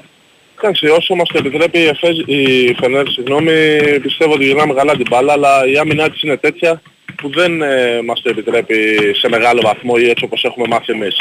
Αλλά πιστεύω ότι οι προσωπικότητες και το στυλ παιχνιδιού που έχουμε βοήθησαν σε αυτό το παιχνίδι, σε αυτή την τομέα και πήραμε κάποια καλά. Και το δεύτερο είναι η τελευταία φάση. Είναι το time out της τελευταίας φάσης. Είναι μια φάση που θα μνημονεύεται για πολλά χρόνια γιατί θυμίζει παλιές εποχές, Πανούλη, Φρίντεζι, μην τα ξαναλέμε. Είναι ένα μυθικό σουτ και μια φάση σήμα κατά τεθέν. Τι γίνεται στο time out? Εμείς προλαβαίνουμε και ακούμε δύο ατάκες από το ανοιχτό μικρόφωνο της Euroleague. Αλλά βλέπουμε ότι παρεμβαίνουν. Είναι δημοκρατικό το πολίτευμα στον πάγκο, έτσι. Υπάρχει δημοκρατία. Παρεμβαίνουν ο Σλούκας και ο Βεζένκοφ και τελειοποιούν το σύστημα. Μετά είναι τρίποντο. Ναι, με τόσους παλμούς τώρα είναι τρίποντο, ναι. Αλλά με τόσους παλμούς που υπάρχουν εκείνη τη στιγμή και με το γαλάτι που έχει βάλει ο Γκούντουριτς, είμαστε όλοι λίγο σε σοκ, αλλά ο coach προσπαθεί να μας ηρεμήσει, να πει το σύστημα, να πει το πλάνο και μετά το ταλέντο κάποιων παιχτών βάλανε αυτό καλά. Λοιπόν, ακούσαμε τον Γιάννη Λαρεντζάκη. Ναι, τεχνικά, Νίκο, λίγο πιο κοντά να ακούμε λίγο και τις ερωτήσεις. Γιατί... Τώρα τελείωσε όμως, τον ακούσαμε. Ναι, έχει και τον Μπαρτζόκα τώρα. Α, ναι, έτσι ναι. Στον προπονητή του Ολυμπιακού. Ναι, θα το προσπαθήσω πλάι. Ναι, το καταλαβαίνω. Απλώς είχε κενά, καταλαβαίνεις, και αυτό το λέω. Ωραία, λοιπόν, έχετε σε 10 δευτερόλεπτα και ο προπονητής του Ολυμπιακού. Καλημέρα σε όλους. Καλημέρα, να πω ότι υπάρχουν αγωνιστικά προβλήματα, έτσι δεν το έριξαν. Οπότε πάμε να ακούσουμε τον προπονητή του Ολυμπιακού.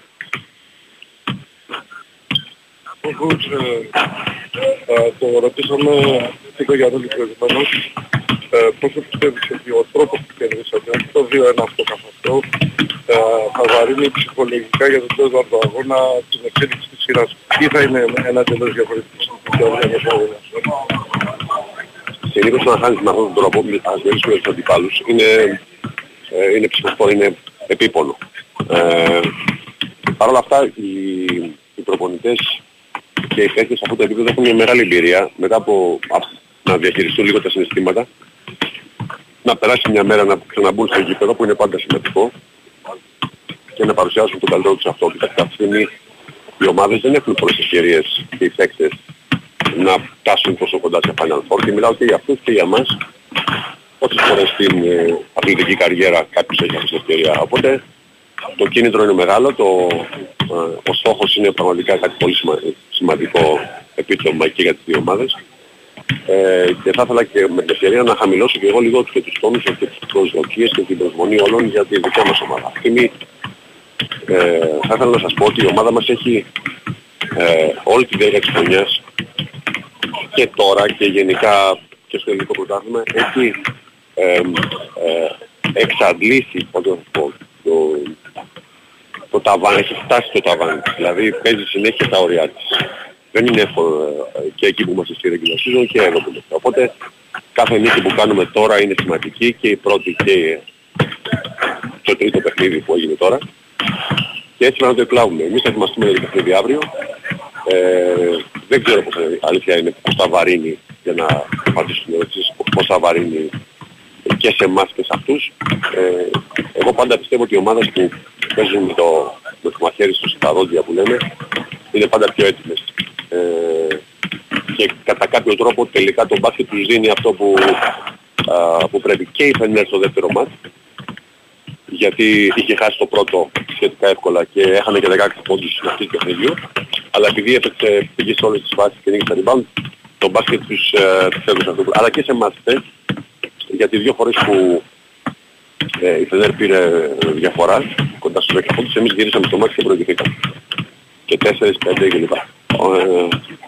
Θέλει επιμονή, θέλει πίστη στο πλάνο, θέλει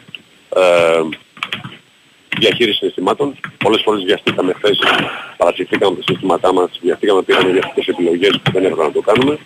Όσες φορές έχουμε καλό execution στην επίθεση, όσες φορές έχουμε ισορροπία και στην άμυνα, έχουμε καλό επιθετικό rebound. Γενικά πρέπει να μείνουμε στο πλάνο μας. Το μάτι ήταν πάρα πολύ δύσκολο, όπως ήταν και το χθεσινό.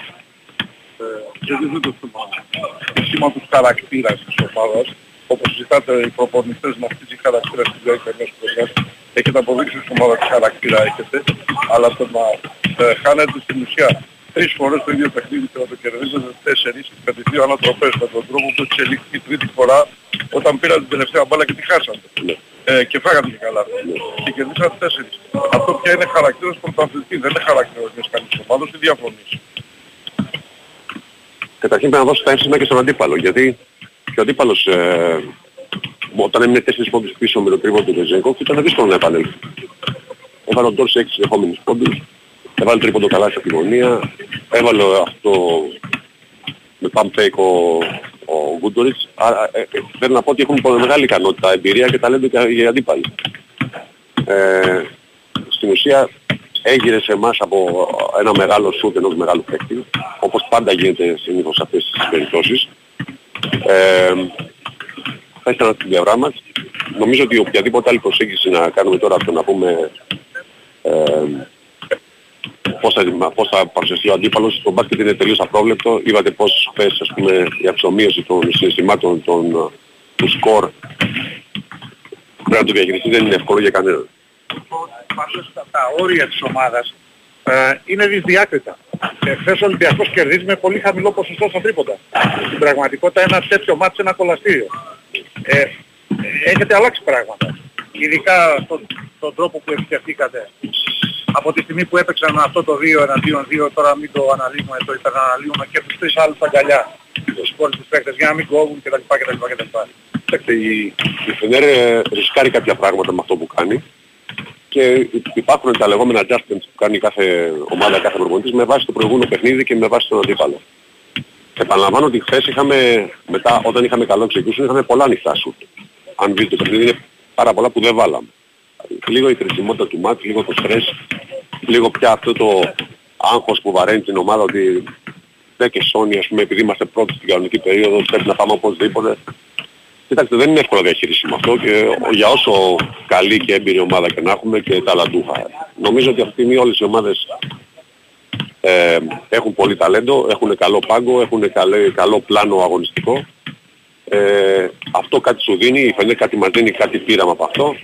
Πιστεύω θα μπορούσαμε να κερδίσουμε πιο εύκολα αν δεν κάναμε, αν είχαμε δύο βολές πάλι χρήσιμες που είχαμε βάλει, αν δεν είχαμε πουλήσει μια μπάλα στο τέλος. Αλλά εν πάση περιπτώσει αυτό είναι το μπάσκετ, αυτό είναι η ομορφιά του. Γι' αυτό φυλακιάστηκε το πρώτο time out που είχε διαφορά της γηπεδούχου ομάδας να μεταφέρουν πιο γρήγορα την μπάλα για να σπάσει αυτές τις προσαρμογές. Δηλαδή η καλή κυκλοφορία ήταν το αντίδοτο. Όχι, ήταν ότι βιαστήκαμε, πήραμε πολλά σουτ βιαστικά. Πήγαμε on ball, πήγαμε πολύ on ball. Και ζητούσαμε να πάμε off ball, δηλαδή να φύγει, να μην πάμε σε τόσα pull-up, να μην πάμε σε τόσα floater, να μην πάμε σε τόσα post-up. Κάποια στιγμή η άμυνα της Φενέρ, αν διαβάσει λίγο τις αλλαγές και πασάρει την μπάλα μέσα, κάνει collapse. Πηγαίνουν όλοι, επιτρέπονται δύο-τρεις την μπάλα. Και εκεί πρέπει να βρούμε το ανοιχτό σου. Μετά το έκανε, αν θυμάστε, ο Black και βγάλαμε ένα ανοιχτό τελείως, ανοιχτό τρίπον του Σλούκ. Και τους είπα ότι αυτός ο τρόπος είναι που μας βοηθάει να είναι όλοι συμμέτοχοι και να είναι όλοι έτοιμοι στα κρίσιμα στιγμή του παιχνιδιού. Αυτό. Και να πάμε και στο τελευταίο time out, εγώ δεν θα κάνω άλλη ερώτηση. Το τελευταίο time out. Παίξαμε ένα play που παίζουμε από out of bounds πλάγια, το οποίο δίνει κάποια options, δίνει κάποιες επιλογές. Έχει σχέση, δεν ξέραμε ποιον θα βάλουν πάνω στο Βεζένκοφ, δεν ξέραμε ποιον θα βάλουν στο Σλούκα, κάνουν ένα screen μεταξύ τους μήπως γίνει αλλαγή και μετά η ουσία ήταν να πάρει την μπάλα ο Σλούκας επάνω ή ο Βεζένκοφ στη γωνία. Τελικά αυτό που έγινε είναι και τι ο αντίπαλος σου δίνει.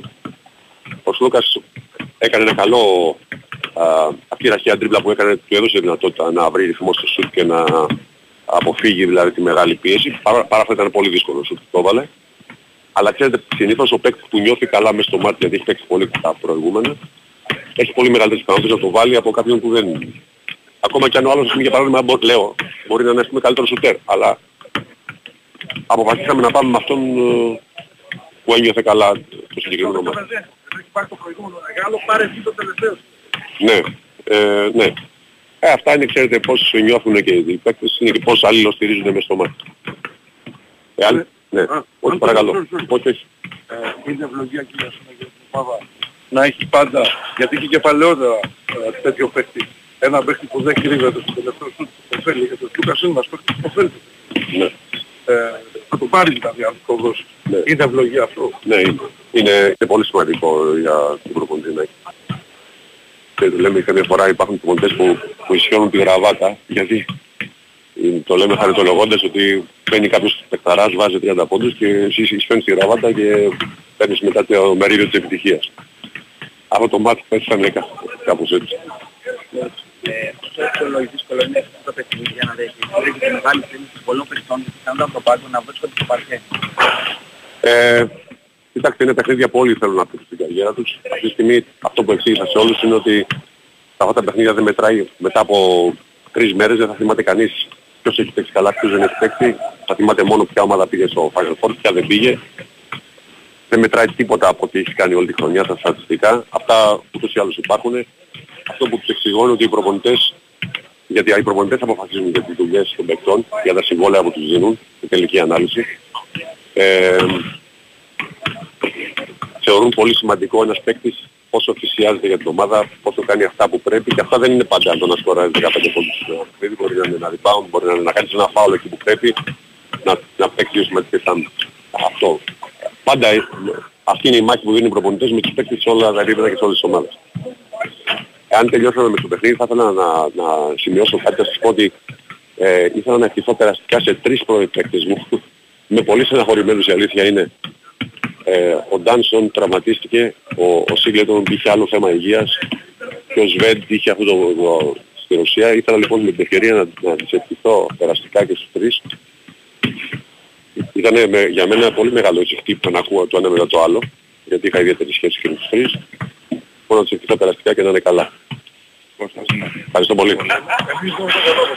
Λοιπόν, τον ακούσαμε, φαντάζομαι. Ναι, σε ευχαριστούμε, Νίκος. Καλή συνέχεια, καλή συνέχεια. Ωραίο αυτό με τη γραβάτα, έτσι. Ναι, ωραία φράση. Νικολακό, θα βγάλουμε γυρίζοντας. Ναι, και δεν θα στραβώσει, ας πούμε, λόγω του. Όχι, τον έχουμε δοκιμάσει. Και εκ του γεγονότος. Ναι. Επίσης, μου άρεσε πάρα πολύ ατάκα με τη γραβάτα. Η γραβάτα, ναι, ήταν ωραία. Ότι κάνουν τον ωραίο, ας πούμε, καθαρίσουν οι άλλοι. Μπαίνει ένας μέσα, λιβάζει 30 πόντους και μπαίνει ο Χάλαντ, κολλάει 3. Ας πούμε, κάνω εγώ την γραβάτα έτσι. Ίσως ο Γκουαρντιόλα γι' αυτό δεν φοράει γραβάτες στον πάγκο και φοράει όλο τέτοια, όπως το λένε, φόρμες. Λοιπόν, για σινεμά δεν έχει τίποτα σήμερα. Μόνο το βγαίνει το Φύλακες του Γαλαξία νούμερο 3, τον Guardian of the Galaxy, σε 250 σινεμά. Εσύ το άλλο που είδα σε ένα λεωφορείο βαμμένο, ναι. Σε ένα με το Statham. Ποιο είναι? Ή έχουν βάψει με το λεωφορείο και να υπαχθεί? Τι είναι παλιό, ρε, τώρα πέτα το λεωφορείο. Καλά, μπορεί να μείνει το λεωφορείο. Ένα με χ γράφει. Θα είναι κανένα καινούριο.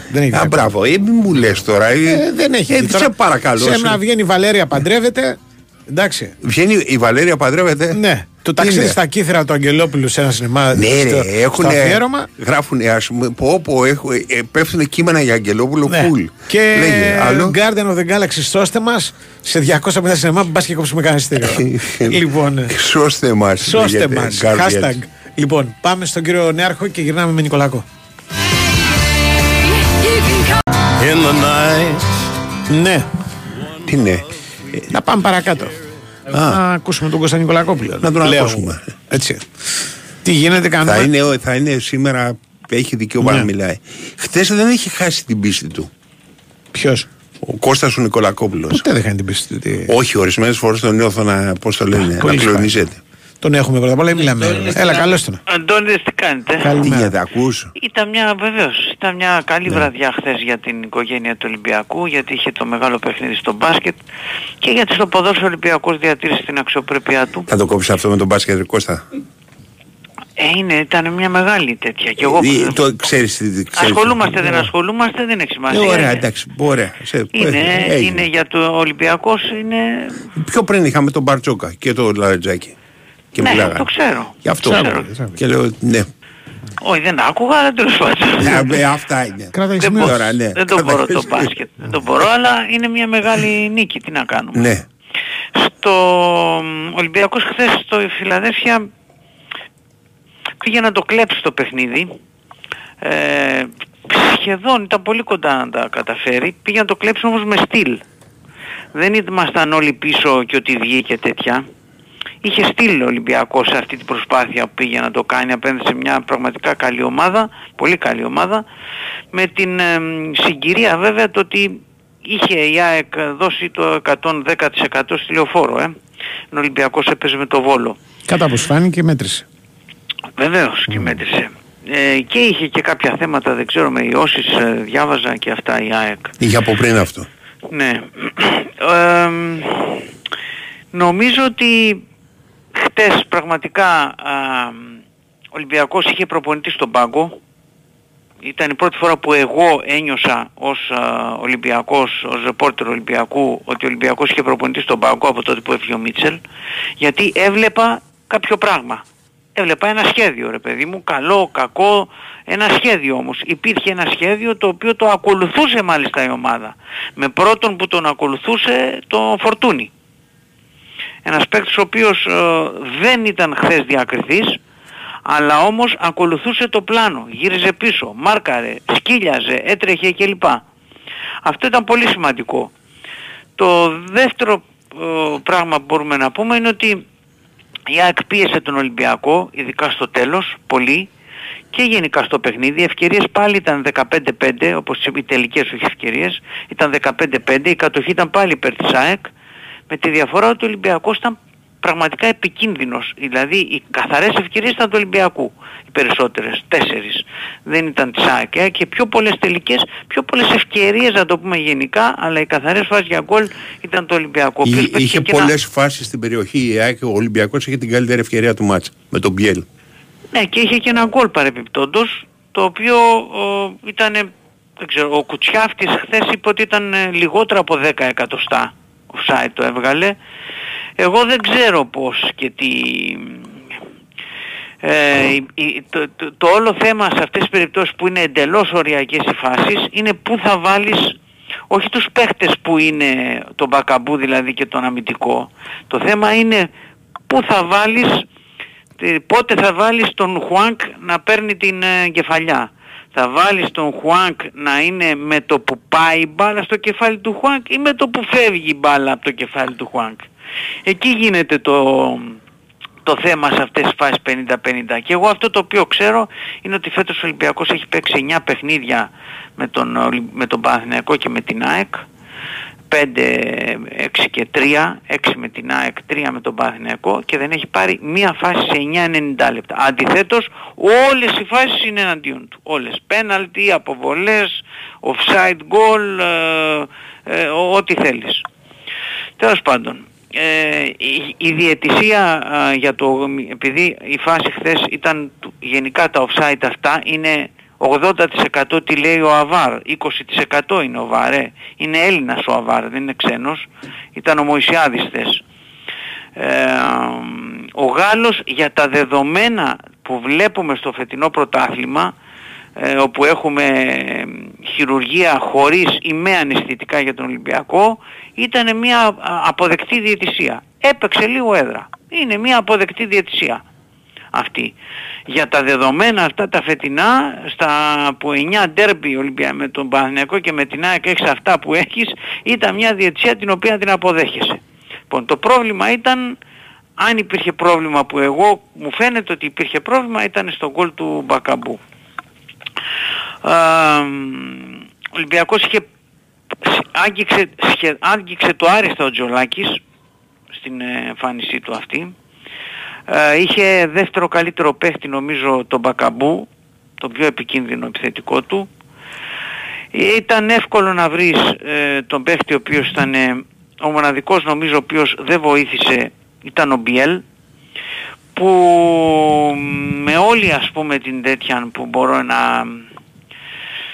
τη διακριτικότητα που μπορώ να έχω, ναι. Ναι, τη διακριτικότητα που μπορώ να έχω, πλέον είναι εδώ και πολύ καιρός που παίζει στην ενδεκάδα και απορώ γιατί χρησιμοποιείται στην ενδεκάδα. Γνώμη μου είναι ότι όσο παίζει ο Μπιέλ έτσι όπως είναι και τουλάχιστον στη θέση που παίζει, πέφτει η τιμή του στο ποδοσφαιρικό χρηματιστήριο, με ό,τι αυτό συνεπάγεται για έναν τον οποίο αγόρασε 6 εκατομμύρια ευρώ. Ήταν πολύ καλή η ιδέα του Ανιγκό να βάλει πιο αθλητικούς παίχτες, ενώ τον Σαμασέκο όπως λέγαμε χθες έπρεπε να είχε περισσότερα τρεξίματα. Τι να κάνουμε, ο Ολυμπιακός μπορείς να παίξεις με την ΑΕΚ τώρα με τον Βαλμπουενά που τον έβαλες στο μάτς στο 3-1, τα λέγαμε μια εβδομάδα πριν και τα είδαμε μπροστά μας. Λοιπόν, σε εκείνο το μάτς βεβαίως αυτό δεν σημαίνει ότι δεν μπορούσε και να το χάσει χθες ο Ολυμπιακός το παιχνίδι, όπως όμως μπορούσε και να το κερδίσει. Ήταν μια πραγματική κανονική προσπάθεια. Το πρόβλημα Ολυμπιακός χθες άρχισε να το έχει όταν ήταν, πώς το λένε, όταν βγήκε ο Μπακαμπού και ο Σαμασέκου, όταν κουράστηκαν και βγήκαν από κράμπες και αυτά. Δεν έχει θλάσεις, δεν έχει θλάσει ο Μπακαμπού ούτε ο Σαμασέκου. Όταν βγήκαν αυτοί οι δύο, εκεί είχε πρόβλημα ο Ολυμπιακός. Μήπως ανεβαίνουν οι πόντοι του Ανιγκό να μείνει? Σε τι θέση? Προπονητή, που μετά από το... Κάρπε τώρα, άσε με τώρα. Λοιπόν, κάτσε, το κάνεις τώρα. Δεν υπάρχει ερώτηση αυτή. Δεν υπάρχει ερώτηση αυτή. Δεν υπάρχει ερώτηση αυτή. 5 λεπτά του κάνει του μπλέξει το εγκόμετο άνθρωπο. Γιατί είδαμε 5 λεπτά του εγκόμετο. Είδαμε, βέβαια, είδαμε. Από Σταλαμάτσι ήμασταν χωρίς προπονητής. Αν αυτά τα λέει και ο Ολυμπιακός γενικό. Ο Ολυμπιακός θα πάρει έναν προπονητή ο οποίος θα πιστεύω ότι θα είναι μια καλή επιλογή. Αυτό που λέει όμως ο Κάρπετ μήπως προειδεάζει. Τι προειδεάζει. Δεν υπάρχει τέτοια άποψη δηλαδή. Ότι να μείνει ο Άνικο πρωτοπροσωπικό. Δεν πλάκα κάνουμε τώρα. Τι λέμε. Ξέρω εγώ τι το λες εσύ. Εγώ το λέω. Όχι εσύ, ο Κάρπετ. Που τον ακούω να μπλέκει το εγκόμενο, ένας ανθρώπος. Ο Ολυμπιακός θα πάρει με προπονητή και θέλουμε να πιστεύουμε ότι θα είναι μια καλή επιλογή. Λοιπόν, το δεύτερο, το τελευταίο που θέλω να πω είναι ότι μπορεί και να έχει υποθεί κιόλας, δεν ξέρω, να το έχετε πει. Ενώπιση του ντέρμπι με τον Παναθηναϊκό. Όχι, δεν είπαμε τίποτα. Είναι το εξής, ότι ο Ολυμπιακός βαθμολογικό κίνητρο δεν έχει με τον Παναθηναϊκό. Okay. Ναι. Δηλαδή ο Ολυμπιακός είτε χάσει από τον Παναθηναϊκό, είτε κερδίσει, είτε φέρει σοπαλία, ναι. Σε ό,τι αφορά την τρίτη θέση, το ΠΑΟΚ Ολυμπιακός θα είναι το ίδιο πράγμα. Δηλαδή με νίκη ο ΠΑΟΚ βγαίνει τρίτος ο ΠΑΟΚ, με ισοπαλία βγαίνει τρίτος ο Ολυμπιακός, με διπλό βγαίνει τρίτος ο Ολυμπιακός. Θεωρώ ότι δεν γίνει κανένα κουφό στο μάτς με τον Βόλο, προφανώς. Δεν θα γίνει κουφό. Λογικό. Λοιπόν, οπότε ναι. Αυτό λέω να ξέρει απλά ναι. Ο κόσμος. Χωρίς... Ναι, εγώ ότι αποτέλεσμα είναι το ίδιο πράγμα. Ότι ναι, είναι το ίδιο πράγμα. Είτε χάσει ο Ολυμπιακός, είτε κερδίσει από τον Παναθηναϊκό, είτε ναι. Κερδίσει τον Παναθηναϊκό, είτε χάσει τη Βερσοπαλία. Τα ίδια αυτό, πράγματα είναι στο ΠΑΟΚ. Περίμενε με συγχωρείτε, Κώστα. Αυτό που σημαίνει, όχι εγώ να τελειώσω, αυτό που σημαίνει είναι ότι δεν σημαίνει όμως το ότι ο Ολυμπιακός, επειδή δεν έχει βαθμολογικό κίνητρο, δεν θα παίξει παιχνίδι με τον Παναθηναϊκό. Ποιο το πρώτο μας πρωταθλητή είναι μια ερώτηση που στέλνουν πολλές μέρες τώρα και μετά το χθεσινό αποτέλεσμα έχει. Εντάξει, προβοκατόρικες ερωτήσεις τώρα. Μπορεί να μην απαντήσει εγώ, να μην ωραίος. Δεν το έχω σκεφτεί αυτή τη στιγμή. Ναι. Ακούς.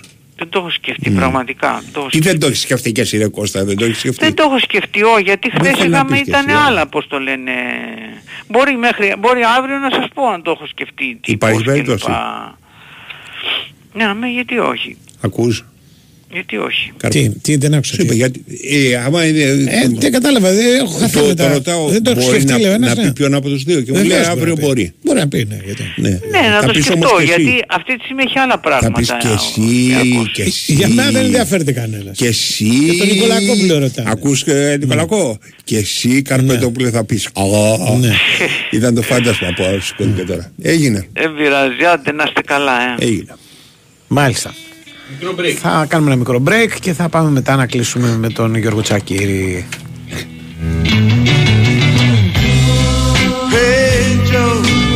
Big Wins FM 94,6. Στη δυσκολιότητα μην αισθάνεστε μόνοι. Χιλιάδες άνθρωποι σαν εσάς βιώνουν τα ίδια δυσάρεστα συμπτώματα. Όμως έχετε έναν πολύτιμο σύμμαχο, το Efecol. Το Efecol ανακουφίζει με φυσικό τρόπο, χωρίς δυσάρεστες παρενέργειες. Εύκολο στη χρήση, χωρίς ζάχαρη. Μη διστάζετε να αντιμετωπίσετε τη δυσκολιότητα. Κάντε τη ζωή σας εύκολη με Efecol. Κατάλληλο και για παιδιά.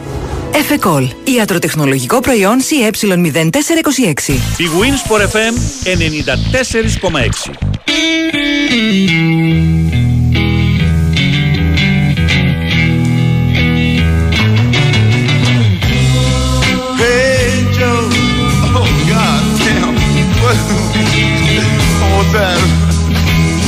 Hey, make the voice a little lower and the band a little louder, okay?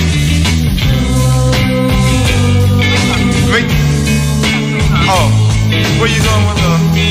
Okay, wait, get the word. I'm going out to shoot my old lady. You know, I kind of mess around with another man.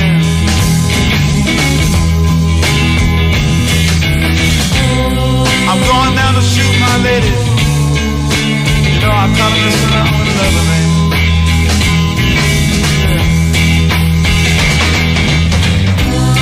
Hey, Joe, I heard you shot your woman down.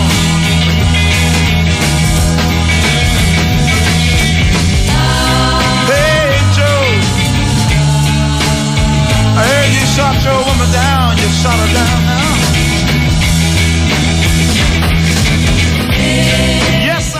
Έχουμε τον Γιώργο Τσακίρη. Έχουμε. Καλώς τον. Γεια σας, τι κάνετε. Τι γίνεστε. Καλά, δόξα τω Θεώ. Το περιμένουμε και τελευταία αγωνιστική.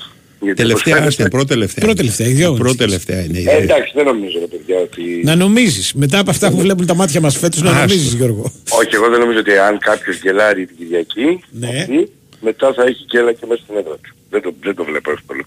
Ναι, γι' αυτό σου λέω ότι από τη στιγμή... Είναι αυτό που λέγαμε μαζί με τον Πανούτσο χθες, ότι αν κερδίσει το μάτι της προτελευταίας αγωνιστικής και ήταν στα ίδια, αλλά έχει ισοβαθμία ή είναι η ΑΕΚ από πάνω, πολύ δύσκολα τελευταία αγωνιστική σε επίπεδο μάτσου Φιέστα θα χάσει κάποιος ποτά. Λοιπόν, φίλε, μπορώ να σου το πω τώρα και στον Καρπετόπουλο ότι το είχα πει. Αλλά δεν είδες που στο είπα, θα παίξει μια χαρά και ανταγωνιστικά και ο Ολυμπιακός και ο ΠΑΟΚ. Και δεν βλέπω εύκολα να κερδίζουν οι ομάδες. Έχουν παίξει πάρα πολλά τέτοια. Ναι, αλλά δεν περίμενα ειλικρινά τόσο κακή εμφάνιση από την ΑΕΚ και τον Παναθηναϊκό εγώ. Εσύ γίνεται αυτό. Για μάτς κλειδιά που παίρνεις ένα πρωτάθλημα, δεν είναι την τέταρτη αγωνιστική. Έχουν σκάσει από μια ομάδα. Πρέπει να δώσεις κάτι παραπάνω. Τι να κάνεις. Δεν είναι μόνο το άγχος, παιδιά. Δεν είναι μόνο το άγχος. Είναι, παιδιά, ότι έχει παίξει 5 σελίδες ντέρμπι ΑΕΚ που έχει ψηλά 5 σελίδες. Αυτό είναι το σκάσι. Και στα τελευταία δύο μάτς παίζει με δεξί μπακ, αριστερό μπακ που είναι έτοιμο. Γιώργο μου, 3-1 κέρδισε ο Ολυμπιακός στο Καραϊσκάκι πριν από 10 μέρες. Δηλαδή δεν μιλάμε ότι έχουν αντιπάλους στην Μπαρτσελώνα και τη Real. 2-1 κέρδισε ο Παναθηναϊκός στον ΠΑΟΚ στην Τούμπα πριν από μια εβδομάδα. Ναι, αλλά έχουν μεσολαβήσει μάτσε, δύο μάτσε. Ωραία, ρε παιδί μου, τι να κάνουμε τώρα, πρέπει κάτι παραπάνω δώσει.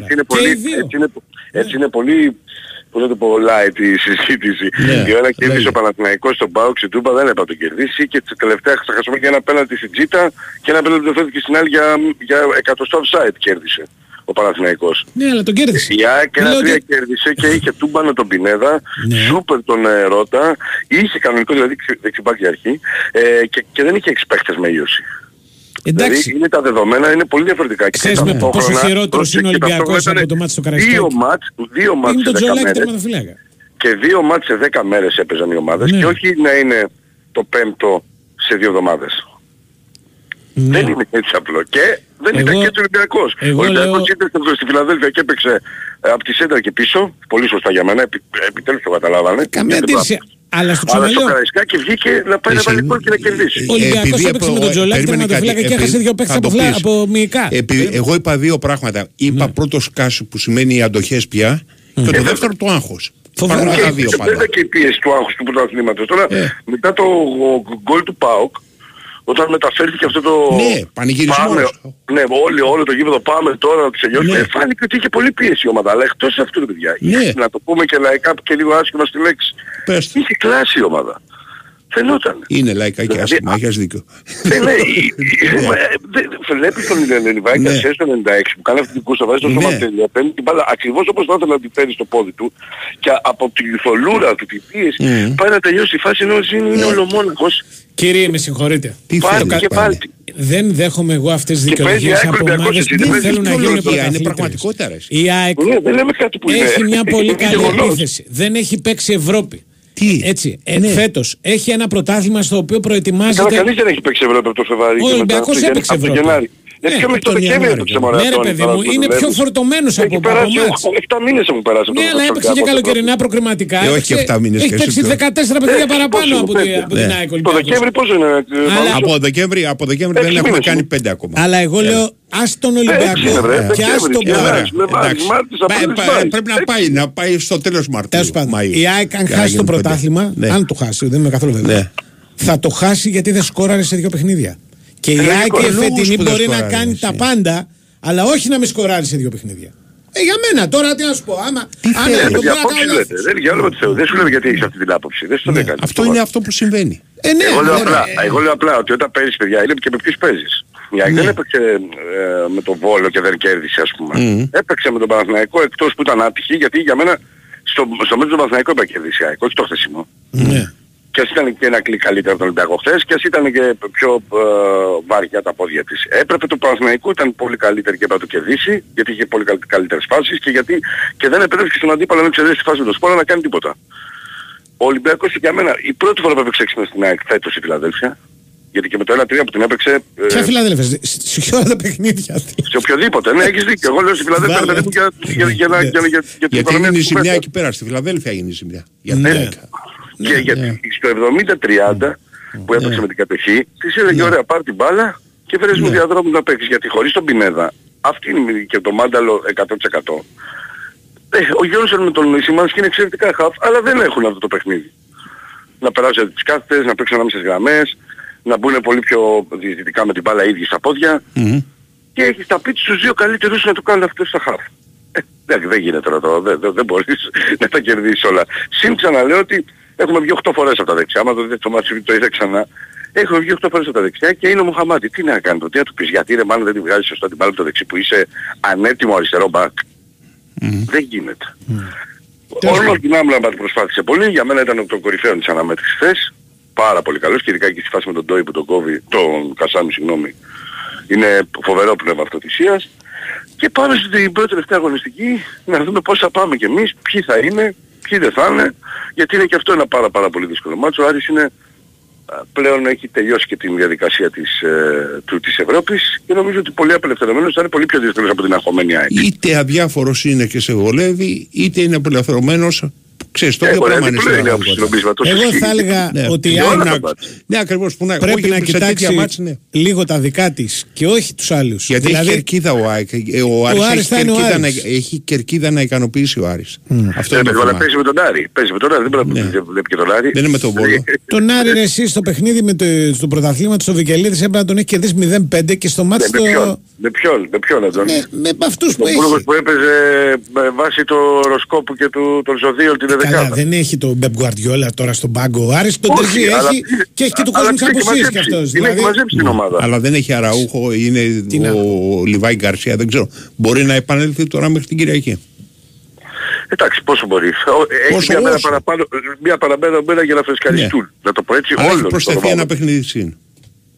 Αυτό ακριβώς. Έχει ένα και τι παιχνίδι ξαναλέω παιδιά. Ναι. Μόλις τελείωσαν τα top derby της ΑΕΚ. Μόλις. Ναι. Δηλαδή από τη πριν τη διακοπή του Πάσχα, πριν τη διακοπή του Πάσχα, Μεγάλη Τετάρτη και Κυριακή, μετά τη διακοπή του Πάσχα, ΑΕΚ παίζει μόνο Ολυμπιακό, ΠΑΟΚ, Παναθηναϊκό. Δεν έχει παίξει άλλο μάτσο. Και τον Άρη σε διάμεσο για πριν τη διακοπή ενώ για να μην... Ναι. Δηλαδή είναι πολύ υψηλής απέτησης στα μάτια έντασης. Δεν γίνεται να μην σκάσεις. Δίνουνε κάποιες εκτιμήσεις για τους τραυματισμούς? Θα περιμένουμε σήμερα και αύριο. Αρρώστιες τραυματισμού δηλαδή. Ναι. Σήμερα και αύριο θα μάθουμε. Τώρα αυτό είναι ξέρεις. Εντάξει, ο Ρότα ήταν στην αποστολή, κόπηκε τελευταία στιγμή. Ο Ραούχο δεν πρόκειται να παίξει. Ναι, αλλά κόπηκε. Ο Παναθηναϊκός δεν ήταν έτοιμος. Δεν υπάρχει άλλος. Παναθηναϊκός δεν μπορούσε να παίξει. Όχι, κοίταξε, θα έχει παραπάνω προπονήσεις ο Σιντιμπέ. Ο οποίος έκανε κανονικά προπονήσεις. Θα έχει και ο Ρότα βέβαια. Έχει 4 μέρες ο Ρότα τώρα. Φαντάζομαι ξέρεις θα συμπληρωθεί.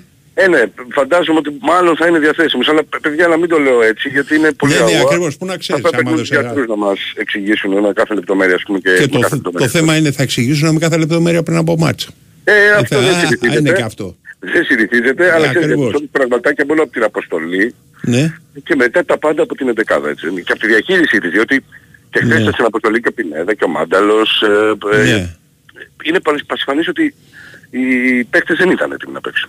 Γιατί το ψεύαζε, δηλαδή είναι ένα μάτι το οποίο άμα το κερδίσεις... Το προηγούμενο που ήταν άρρωστος έπαιξε ο Πινέδα, αλλά πάνω να πει ότι του στήχησε.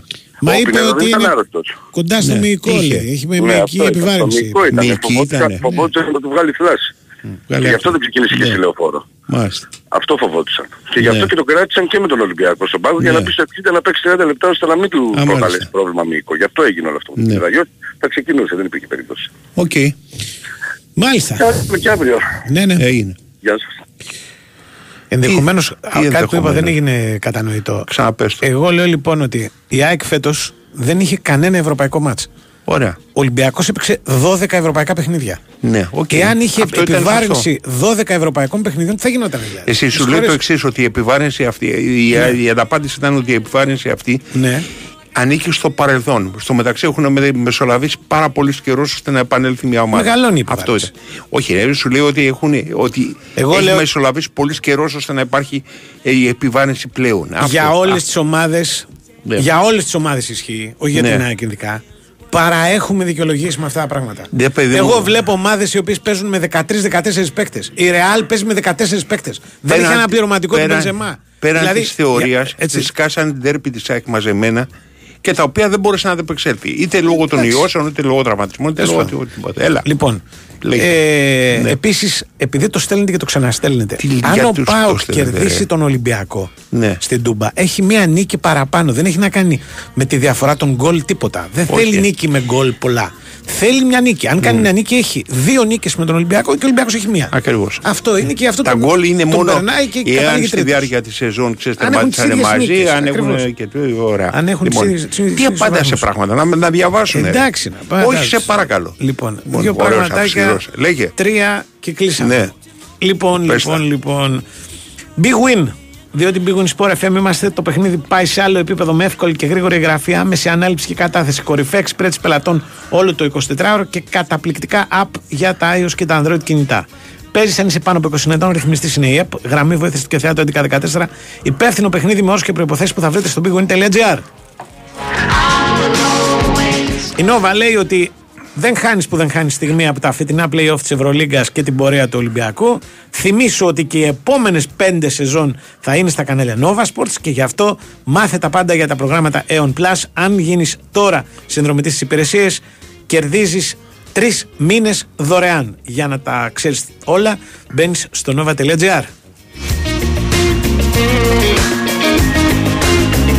Και κλείνουμε με την συμβουλή. Έτσι, αν έχετε προβλήματα δυσκολιότητας, υπάρχει το Efecol. Δρά με φυσικό τρόπο, ομαλοποιεί την λειτουργία του εντέρου, δεν περιέχει ζάχαρη, δεν προκαλεί σκόμματα και εθισμό. Είναι κατάλληλο για ενήλικες και παιδιά και είναι εύκολη η χρήση του. Ένα ποτήρι νερό και ένα φακελάκι Efecol με μακρογόλι, παρακαλώ.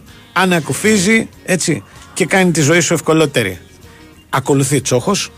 Είσαι σίγουρος? Καβάλα συνάλογο. Είναι, έχει έρθει. Έχει δέσει το άλογο απ' έξω. Ναι. Και. Αύριο, μάλλον. Θα τα πούμε αύριο.